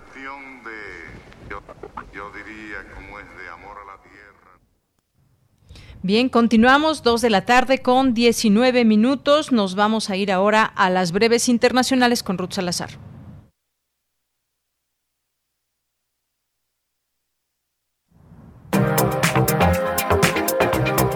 Internacional RU. Dinamarca decidió abandonar definitivamente la vacuna contra la COVID-19 de AstraZeneca por sus raros pero graves efectos secundarios, anunciaron este miércoles las autoridades sanitarias, lo que lo convierte en el primer país europeo en hacerlo. Los laboratorios Pfizer y BioNTech aumentarán en 50 millones las dosis de la vacuna contra la COVID-19 que entregarán a la Unión Europea durante el segundo trimestre, anunció la presidenta de la Comisión Europea, Ursula von der Leyen.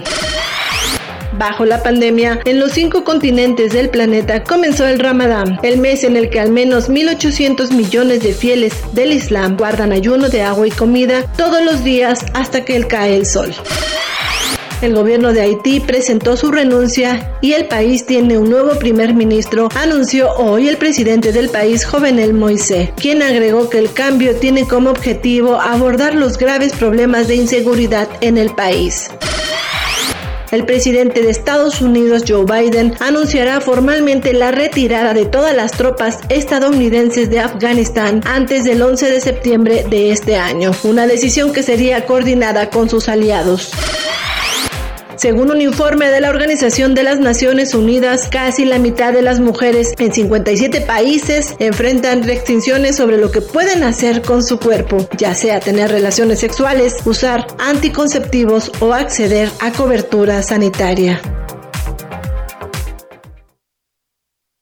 Bien, adelante. Continuamos. Relatamos al mundo. Relatamos al mundo. Bien, continuamos dos de la tarde con 21 minutos. Bien, pues al inicio del programa les comenté que les presentaríamos una, una entrevista, eh, una entrevista que le realicé al antropólogo y fotoperiodista Theun Voeten, que eh, él es holandés y ha hecho un trabajo a lo largo de muchos años sobre eh, conflictos bélicos, guerras, violencia en distintas partes del mundo.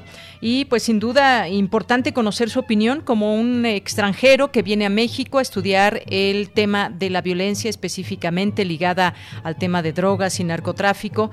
Es un, eh, un tema que pues eh, le ha ocupado a lo largo de casi 12 años, que ha venido a México de manera constante y que ha logrado pues estar en distintos sitios, en distintos estados de la República Mexicana. En esta ocasión en particular estuvo dos semanas, este mes de abril, y pues eh, estuvo en Michoacán, en Sinaloa, haciendo un trabajo eh, de un próximo libro. Él es especialista en temas de seguridad.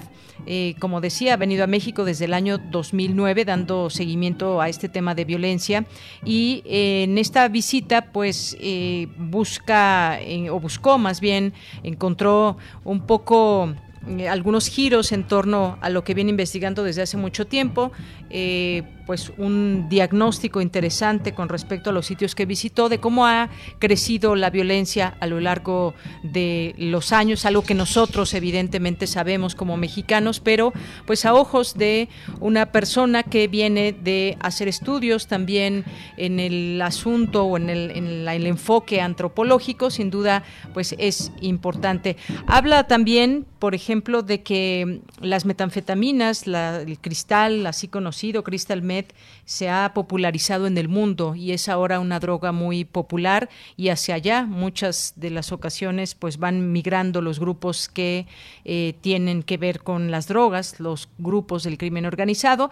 Y bueno pues ha hecho también varios libros sobre el tema de la violencia, drogas. En esta ocasión eh, pues prepara este libro, ya tiene uno que salió en eh, sobre México y que pues es un libro bastante extenso que se llama Mexican Drug Violence, las, eh, la violencia en México por las drogas. Y bueno, pues en este trae distintos temas muy interesantes donde incluso pues llega a hablar de las, eh, los sicarios aquí en México y un poco hacer una, un comparativo con eh, los terroristas, células eh, terroristas que hay en el mundo y cómo reclutan gente y hace algunos comparativos. Hay muchas diferencias, pero algunas similitudes en la forma en que muchas veces se van a estas filas y bueno, pues hace hay un contraste con algunos otros sitios en los que ha estado. Él ha tenido oportunidad de estar en distintos lugares como Siria, Irak, Liberia, Kosovo,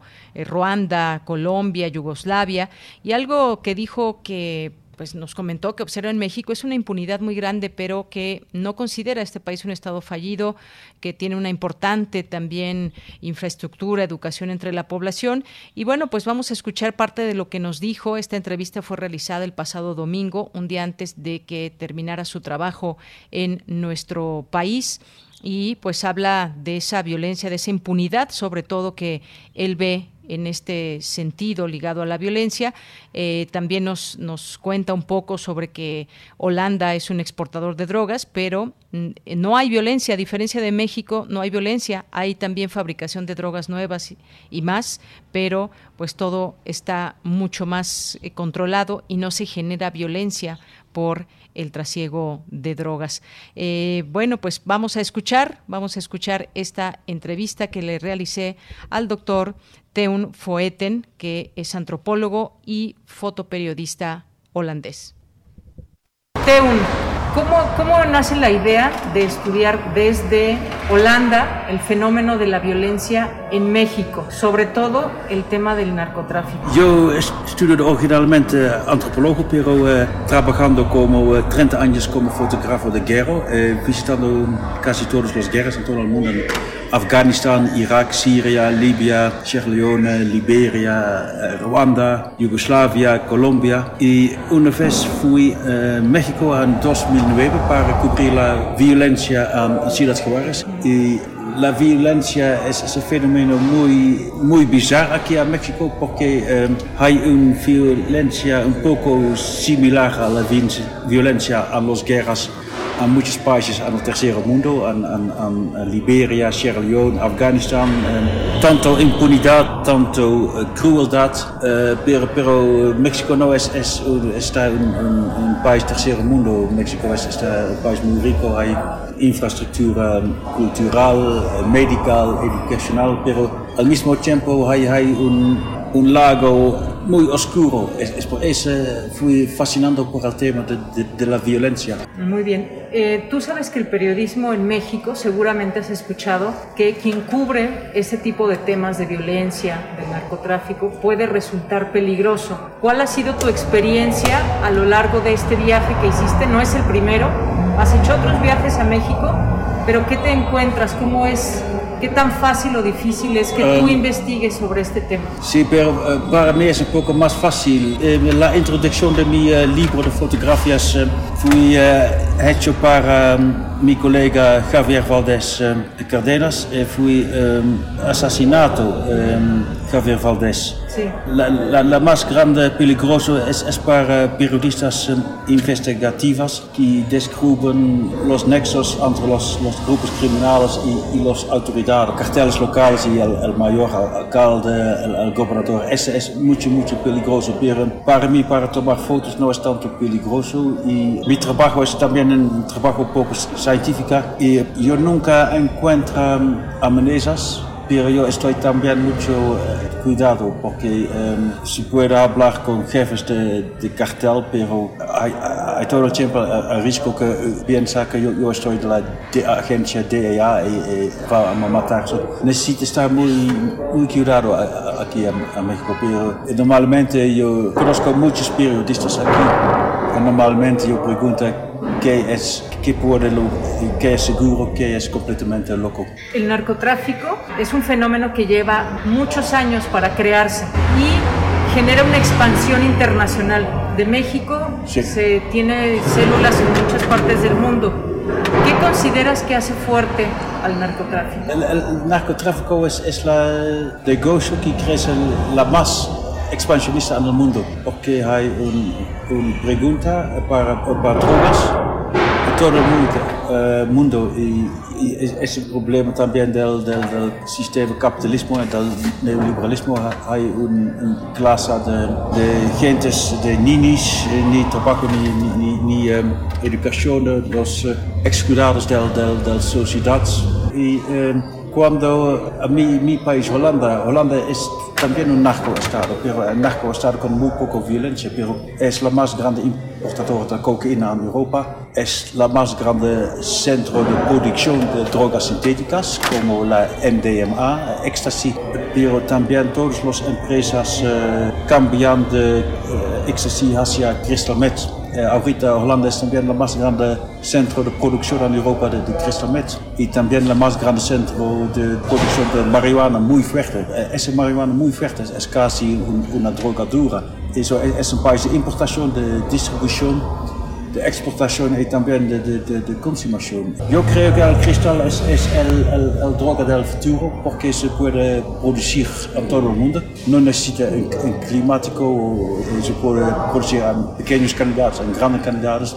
Y escuché que el eh, hijo de El Mayo, eh, uno de los capos de, de Sinaloa, él no quiere hacer negocio con, con crystal meth porque su hijo dice, papá, el cristal es la droga del futuro. Pero él no quiere porque es una droga que... Muy destructiva. Ah, hay, ya. hay- hay muchos criminales con, con un- una ética. Porque hablo con algunos vendedores de drogas duras como de anfetamina en Holanda. Ellos no quieren vender metanfetamina porque ellos dicen es el, el droga del diablo. Eh, en una parte de tu libro hablas cómo entendemos a los asesinos, las víctimas pasivas en todo esto. Y haces una comparación entre sicarios y pertenecientes a células terroristas. ¿Qué, qué puedes decir con lo que conociste Ah, sí, de. México Sí, sí, sí. eh, y terroristas que tú has cubierto también? Sí, sí, sí. Mi punto de vista es, no, ellos no son eh, barbaros, ellos son también seres humanos y, y hicieron un, un trayecto para llegar a donde ellos están ahorita. Y es un trayecto muy lógico. Eh, la- la- matar una persona es, es muy, muy difícil por la primera vez. Por muchas gentes es eh, un accidente, una eh, autodefensa, pero cuando se mat- mata una vez es también un, un sentimiento eh, ambivalente. Eh, gente se siente muy culpable porque se mata, eh, se, se, se tras, de, de trespass un, un ley de Dios, pero eh, es también un sentimiento, sentimiento de poder, de estar un victor. A mucha gente se gusta mucho ese sentimiento de, de, de, de estar poderoso. Y por último te preguntaría, ¿tú tienes, has venido cuántas veces a México? En total ahorita 25, 30, yo no sé, ¿Desde qué año? 2009. 2009. So, so cada año yo, yo sí casi dos, tres veces. Eh, me, me, gusta México, me gusta México mucho porque hay tanto violencia, eh, mucho, mucho Mucho gente. material de trabajo. Sí, mucha gente malas, pero hay también Ya. gentes eh, muy buenos, excelentes, creativos. Y desde que viniste hasta el día de hoy, ¿qué diferencias has notado en el tema de violencia? ¿Te sientes más seguro, más inseguro? ¿Sientes que ha crecido el problema de violencia? La violencia es peor que antes porque es, es atomizado. Eh, antes fueron eh, algunos grupos, cinco grupos, eh, eh, eh, Sinaloa, Juárez, Tijuana, Golfo, pero ahorita hay tantos más grupos y cada grupo utiliza más violencia para manifestar su existencia. Eh, ahorita yo creo el grupo de Jalisco es, es el peor, cartel muy agresivo, muy expansionista.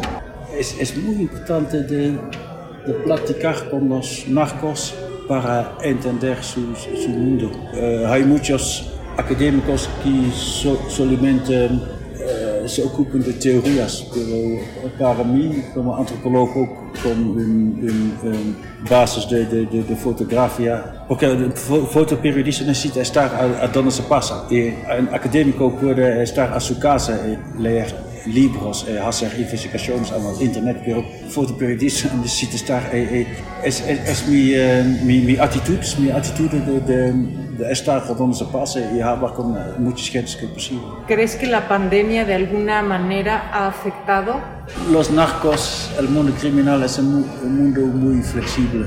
En todas las crisis hay uh, dificultades, pero también oportunidades. Y el narcos explotan estas oportunidades al mismo tiempo uh, manera del Estado explota las oportunidades para cortar las libertades de, de, de, sus ciudadanos. El Estado explota las, las oportunidades del COVID, pero también los criminales. Y cuando el Estado no ayuda a los gentes, eh, los, los carteles dan ayuda, comer, ayuda financiera. Bueno, Teun, pues muchas gracias por la entrevista.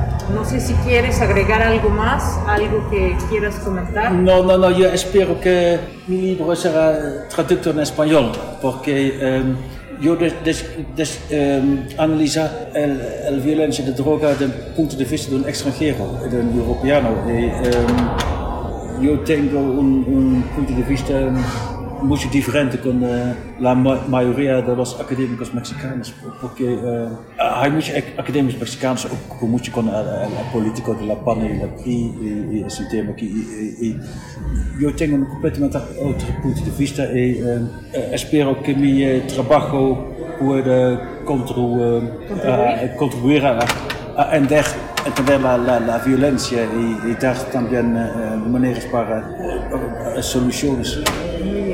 Muchas gracias. Ok, muchas gracias. Teun, ¿cómo?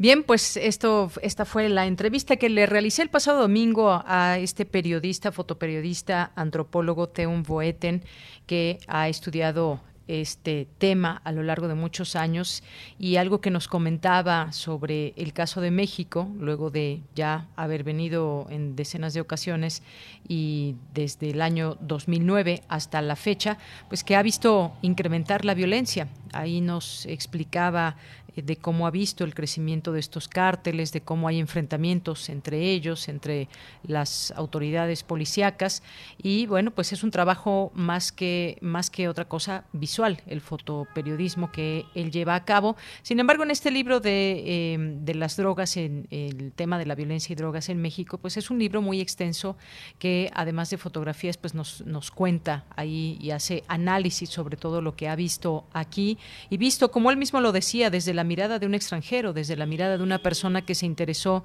por el tema de, violencia y tanto material que pues desafortunadamente hay aquí en México. Y el tema de la pandemia que sin duda es importante pues saber y preguntar también eh, pues cómo ha visto eh, eh, esta este cambio digamos y ha afectado también esta pandemia al tema del narcotráfico y estos grupos que pues llevan a cabo este trasiego de droga a muchas partes. Y bueno pues lo que decía y es algo algo real es muy flexible este desafortunadamente ese negocio y han visto oportunidades también eh, que han tomado estas eh, personas y que pues también incluso han ayudado a la gente. Como hemos visto durante la pandemia, en algún momento se destacaron videos, se destacaron fotografías en algunas partes sobre cómo estaba ayudando el narcotráfico a las personas, que es también pues comprar su lealtad de alguna manera o comprar su silencio.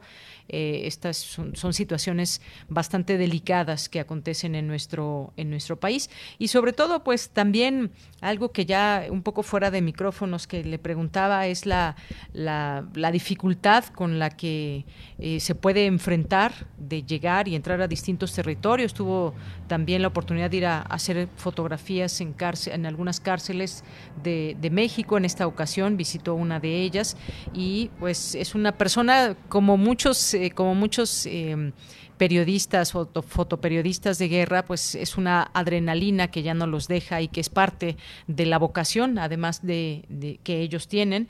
En esta ocasión, como les decía, visitó Michoacán y visitó Sinaloa distintos sitios y va subiendo sus fotografías. Si ustedes gustan, también pueden conocer parte de este trabajo que hizo en México, algunas fotografías que ha subido a su cuenta de Twitter en arroba teunboeten con V y con B chica, arroba teunboeten es su cuenta de Twitter.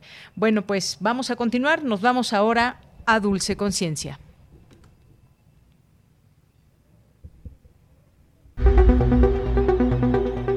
Dulce Conciencia. Ciencia. En Prisma.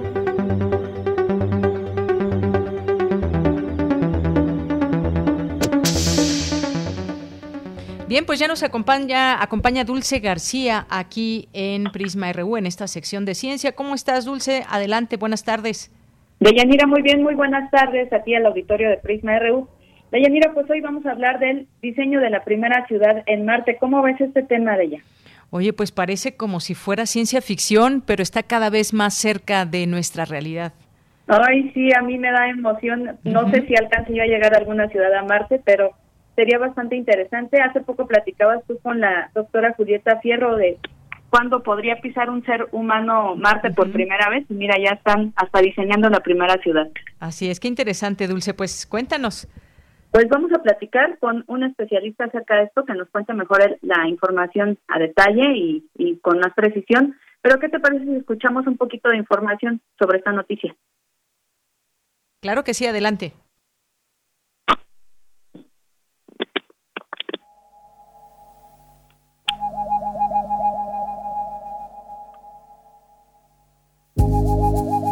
Hace algunos años, llegar al planeta Marte era algo de lo que se hablaba solo en libros de ficción, pero ya forma parte de una realidad cercana. Las recientes investigaciones y la exploración del robot Perseverance han construido el diseño de la primera ciudad de ciudades en el planeta rojo. Nuwa sería la capital de cinco ciudades que permitirían a los humanos vivir en Marte, con una población de un millón de habitantes. La construcción de esta ciudad sería vertical y estaría en el hemisferio norte del planeta. Algo muy sorprendente es que podría estar lista en el año 2100, Tendría casas, oficinas, áreas verdes, pero lo más importante es que llevaría ya insertada una sostenibilidad en la que se tendría que vivir en comunidad, pues sería necesario que se ayudarían los unos a los otros para mantenerse con vida.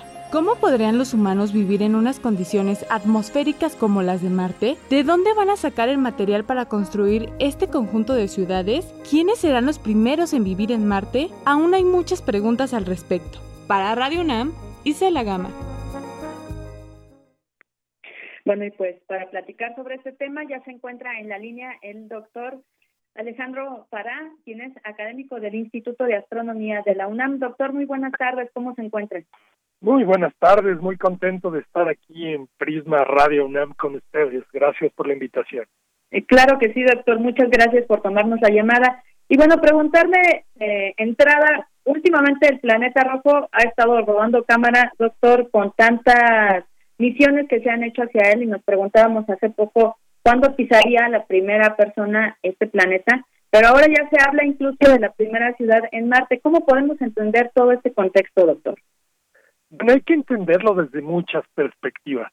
De entrada, como bien mencionas, Marte está eh, de moda a platicar de él, porque hoy día ya se cuenta con la tecnología para ir hacia Marte, no nada más de manera con sondas y robots, sino con la tecnología para que el ser humano pueda ir hacia allá. Todavía hay muchos retos que se están pues solucionando, en particular uno de los más difíciles pues es eh, no nada más que llegue a Marte uno, sino que pueda sobrevivir y bien. Y bueno, idealmente poder regresar. Entonces, hay planes para que en una década pues esté por ahí el primer ser humano pisando Marte. Ojalá y eso suceda pronto. Ojalá que sí, doctor. Pues toda esta, pues, todo esto que se está haciendo en el planeta no es nada sencillo, eh, se requieren muchos recursos. Eh, contaba hace poco la doctora Julieta Fierro aquí en Prisma RU que llevar un litro de agua a Marte sería algo muy, muy costoso ¿cómo se le va a hacer con estos recursos para poder construir una ciudad o se van a, tomar recursos de allá de, de aquel planeta? Sí, definitivamente no es posible llevar toda el agua que se va a consumir en un lugar como Marte. Hay que llevar agua, definitivamente, es cierto. Sin embargo, si se pretende poner, por ejemplo, una ciudad, pues es imposible llevar todos los recursos desde la Tierra simplemente por la masa que eso que eso es. Eh, en Marte eh, se ha descubierto, la NASA lo ha publicado y muchas otras agencias, que hay cantidad suficiente de agua para sustentar la vida en particular, bueno, la del ser humano y de no nada más de pocas personas, de muchas. Lo que se tiene que hacer es conseguir procesar esa agua debido a que no está en la forma o al alcance como la tenemos aquí en la Tierra. Entonces, bueno, se tienen que poner eh, de alguna manera plantas que produzcan y que extraigan ese líquido vital para poder consumirlo ahí. De la misma manera con otros muchos recursos como son los combustibles como materiales para construcción, minerales e incluso eh, con los alimentos. Sí, sí, doctor. Eh, por ahí estaba viendo yo que eh, estas ciudades van a estar conectadas, por ejemplo, con túneles para proteger a los habitantes de, de la presión atmosférica y de la radiación del planeta. ¿Cómo sería esta, esta forma de vida, doctor? Bueno, aquí en la Tierra hay que tener en mente y cada uno de nosotros como ser humano, digamos, si nos dividimos equitativamente la Tierra, pues nos tocan varios miles de metros cuadrados para poder estar ahí, y sería como nuestro pedacito de tierra. Sin embargo, en Marte eso no sucede. Ahí se tiene que crear el ambiente, las condiciones atmosféricas, bueno, más que condiciones atmosféricas, las condiciones donde tú estás para poder sobrevivir. Eso implica, pues, tener de entrada un lugar cerrado, aislado, para tener un aire que respirar. Y en efecto, la radiación allá es mucho más fuerte porque la atmósfera es diferente. Y eso conlleva a que lo ideal es que esté el ser humano o la vida protegida, porque si no, pues esta radiación puede causarle eh, problemas rápidamente y acabar con ella. Entonces, sí, en efecto, estamos hablando de que en Marte cada metro cuadrado para que uno pueda vivir pues va a ser muy valioso y por eso se habla de tener lugares relativamente pequeños que sean como habitaciones en un entorno vertical y áreas comunes donde uno pueda convivir en una especie de comunidad.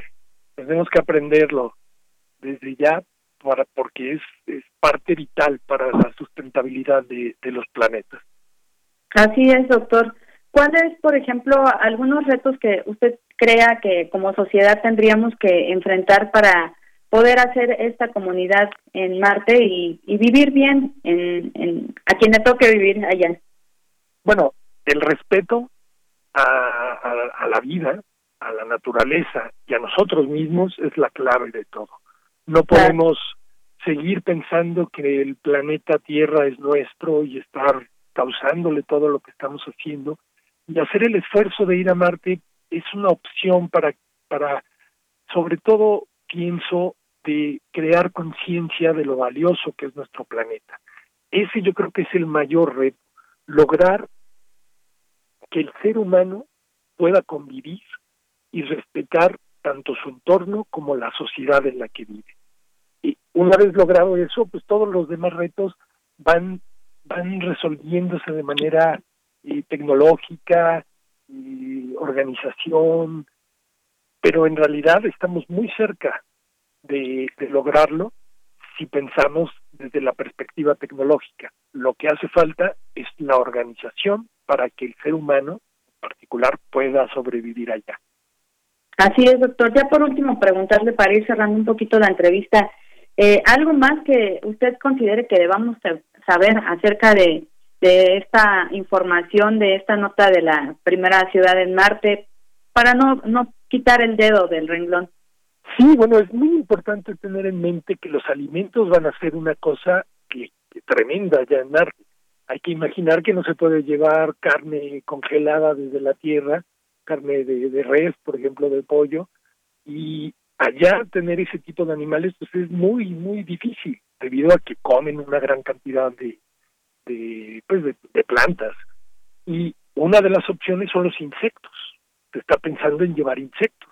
Y al mismo tiempo muchas semillas para lograr germinar todos los alimentos que se van a consumir en el planeta rojo. Entonces, eso también es algo que tenemos que aprender a valorar y a consumir racionalmente y adecuadamente pues la, la, fortuna de alimentos que tenemos aquí en la tierra. Así es, o sea que aquí aquí en México ya ya vamos ensayando un poquito con, con esta cuestión de los insectos, doctor. Exactamente. Muy bien, pues le agradezco muchísimo toda esta información que nos proporciona y esperamos tenerlo pronto nuevamente aquí en Prisma RU de Radio UNAM. Muchas gracias por la invitación y pues un abrazo a todos. Gracias, doctor. Bueno, fue el, doctor Alejandro Fará, académico del Instituto de Astronomía de la UNAM. Pues ahí la primera información acerca de esta ciudad en Marte. Ojalá que tengamos la fortuna de, de conocerla un poco, al menos ver la cómo empieza esta construcción. Yo me despido, agradezco muchísimo su atención. Ya nada más los dejo con una frasecita. Muy buenas tardes. Tienes una cita con un científico.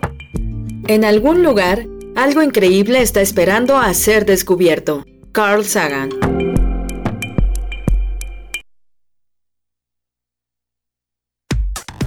Relatamos al mundo. Relatamos al mundo.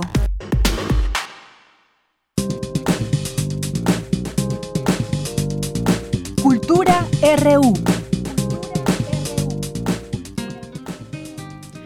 Nos vamos a la sección de cultura con Tamara Quirós. ¿Qué tal, Deyanira? Como siempre es un gusto saludarles a través de estas frecuencias. Gracias por seguir nuestra transmisión a través de Radio UNAM.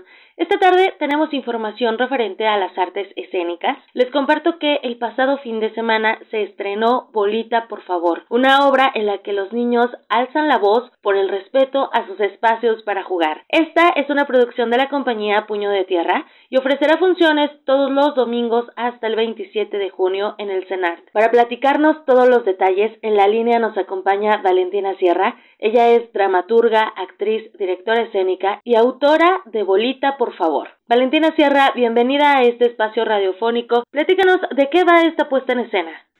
Pues, en efecto, el 11 de abril estrenamos por primera vez, estreno mundial, de Bolita, por favor, que es una obra que dirijo y que yo escribí. Eh, es una obra muy divertida que está dedicada a niñas y a niños. Eh, todo gira alrededor del béisbol.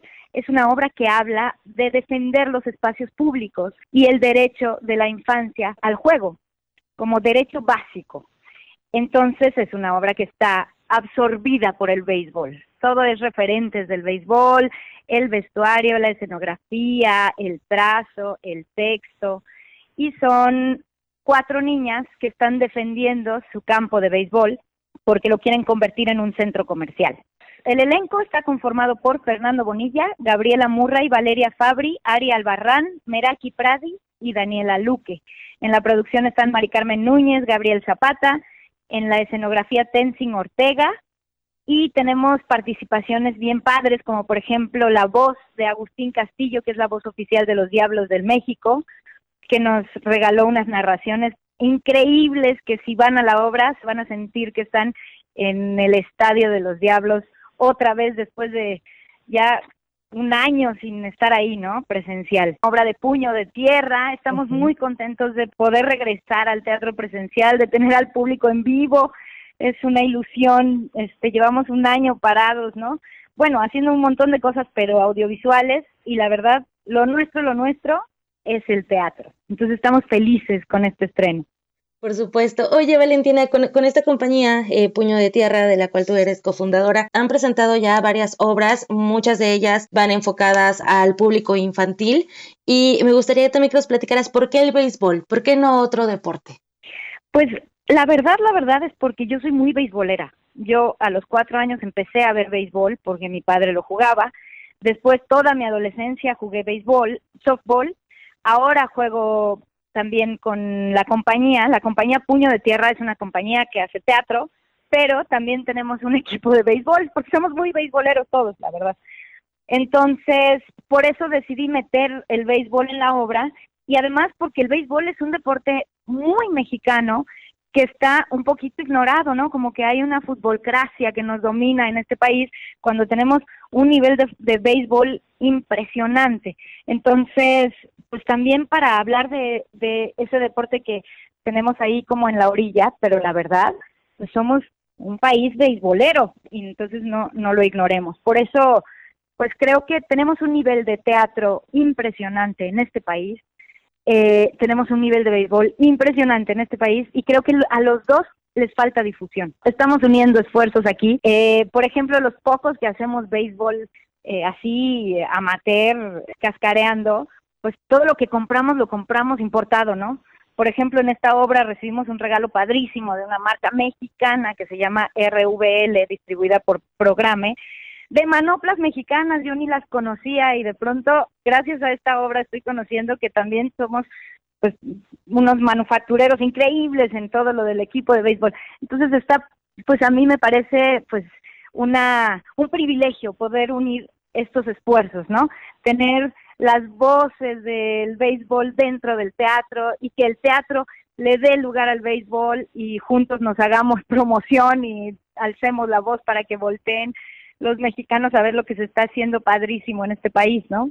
Buenísimo, muy bien Valentina, pues qué gusto escucharte, sobre todo qué bueno que hablen del béisbol. Yo soy fan de los tomateros de Culiacán porque mi familia es de Sinaloa, entonces comparto este gusto con ustedes y, y, bueno, con el elenco que te puedo decir, yo creo que la gente sin duda se va a divertir y también les van a dejar esta reflexión, ¿no? Este tema de esparcimiento. Claro, los espacios públicos, no perderlos, ¿no?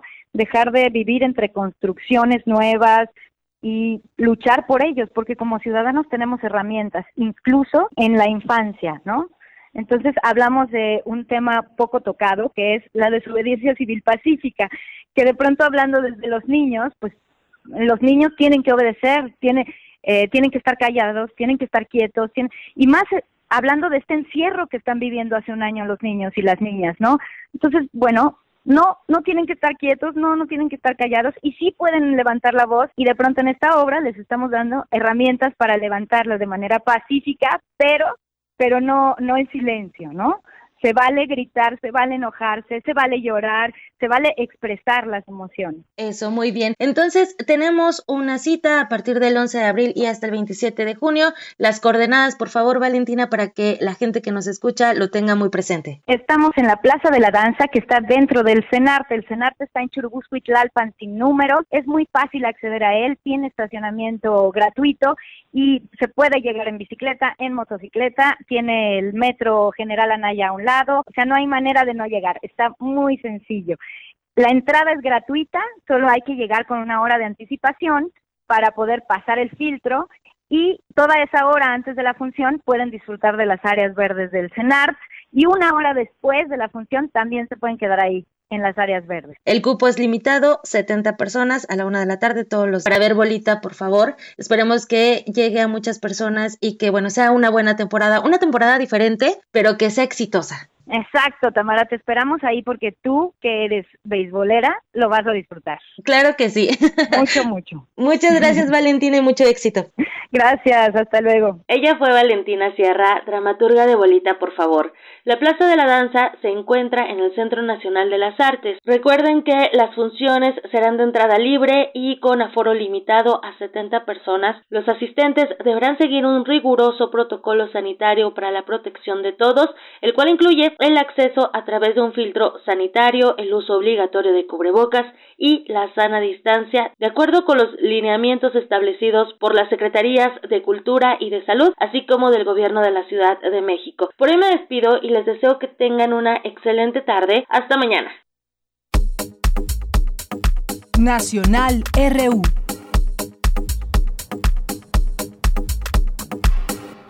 Bien, pues en los temas nacionales muy rápidamente, pues ayer estuvo y todavía hoy en las redes sociales explotó este tema de lo que sucedió en Michoacán, específicamente en Aguililla con el gobernador Silvano Aureoles que pues se empuja a una persona, se habla de que es un maestro y que pues estaba eh, con dos pancartas eh, pues pidiendo seguridad, posteriormente se dieron a conocer el contenido de estas pancartas y bueno, pues lo empuja, lo empuja, él iba rodeado de militares de personas eh, vestidas de civiles con armamento. Después se justificó, dijo que manifestantes insultaban y agredían a militares y que decidió encarar a uno de los provocadores. Bueno, pues creo que esta justificación que da, pues no queda conforme todas las personas que pues pudimos ver y que pues criticamos esa acción violenta de parte de parte del gobernador de Michoacán. Y bueno, pues ya casi nos vamos, ya estaremos comentando más en programas subsecuentes sobre la vacuna COVID-19 contra COVID-19 que se realiza en México. Los expertos de Estados Unidos y España también expertos colaboran en esta vacuna mexicana Patria, es una nota que tomo del Universal y que dice Patria la llamada vacuna mexicana contra COVID-19 fue presentada por la directora general de CONACIT el día de ayer en una conferencia en la que también se dio a conocer que buscarían entre 90 y 100 personas que quisieran formar parte de este ensayo clínico. Uno de los datos que se destacó fueron los especialistas de primer nivel que colaboraron en la realización de esta vacuna y que forman parte de otros países, expertos que forman parte de la Escuela de Medicina de Mount, de Mount Sinai y la Universidad de Texas. Y bueno, pues ya con esto nos despedimos, damos paso a escuchar esta música que nos propone hoy la producción eh, Latinoamérica con calle 13. Hoy es Día de las Américas y por eso hoy la producción nos ofrece esta música. Para despedirnos, gracias Arturo, Denis, eh, Daniel, aquí en los micrófonos a nombre de todo el equipo. Soy de Yanira Morán. Hasta mañana, buen provecho.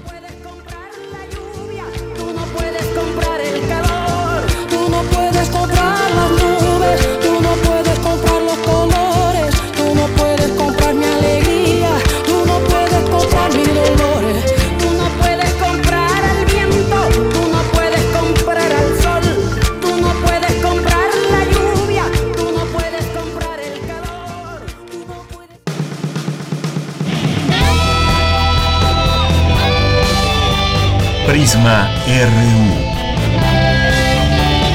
Relatamos al mundo.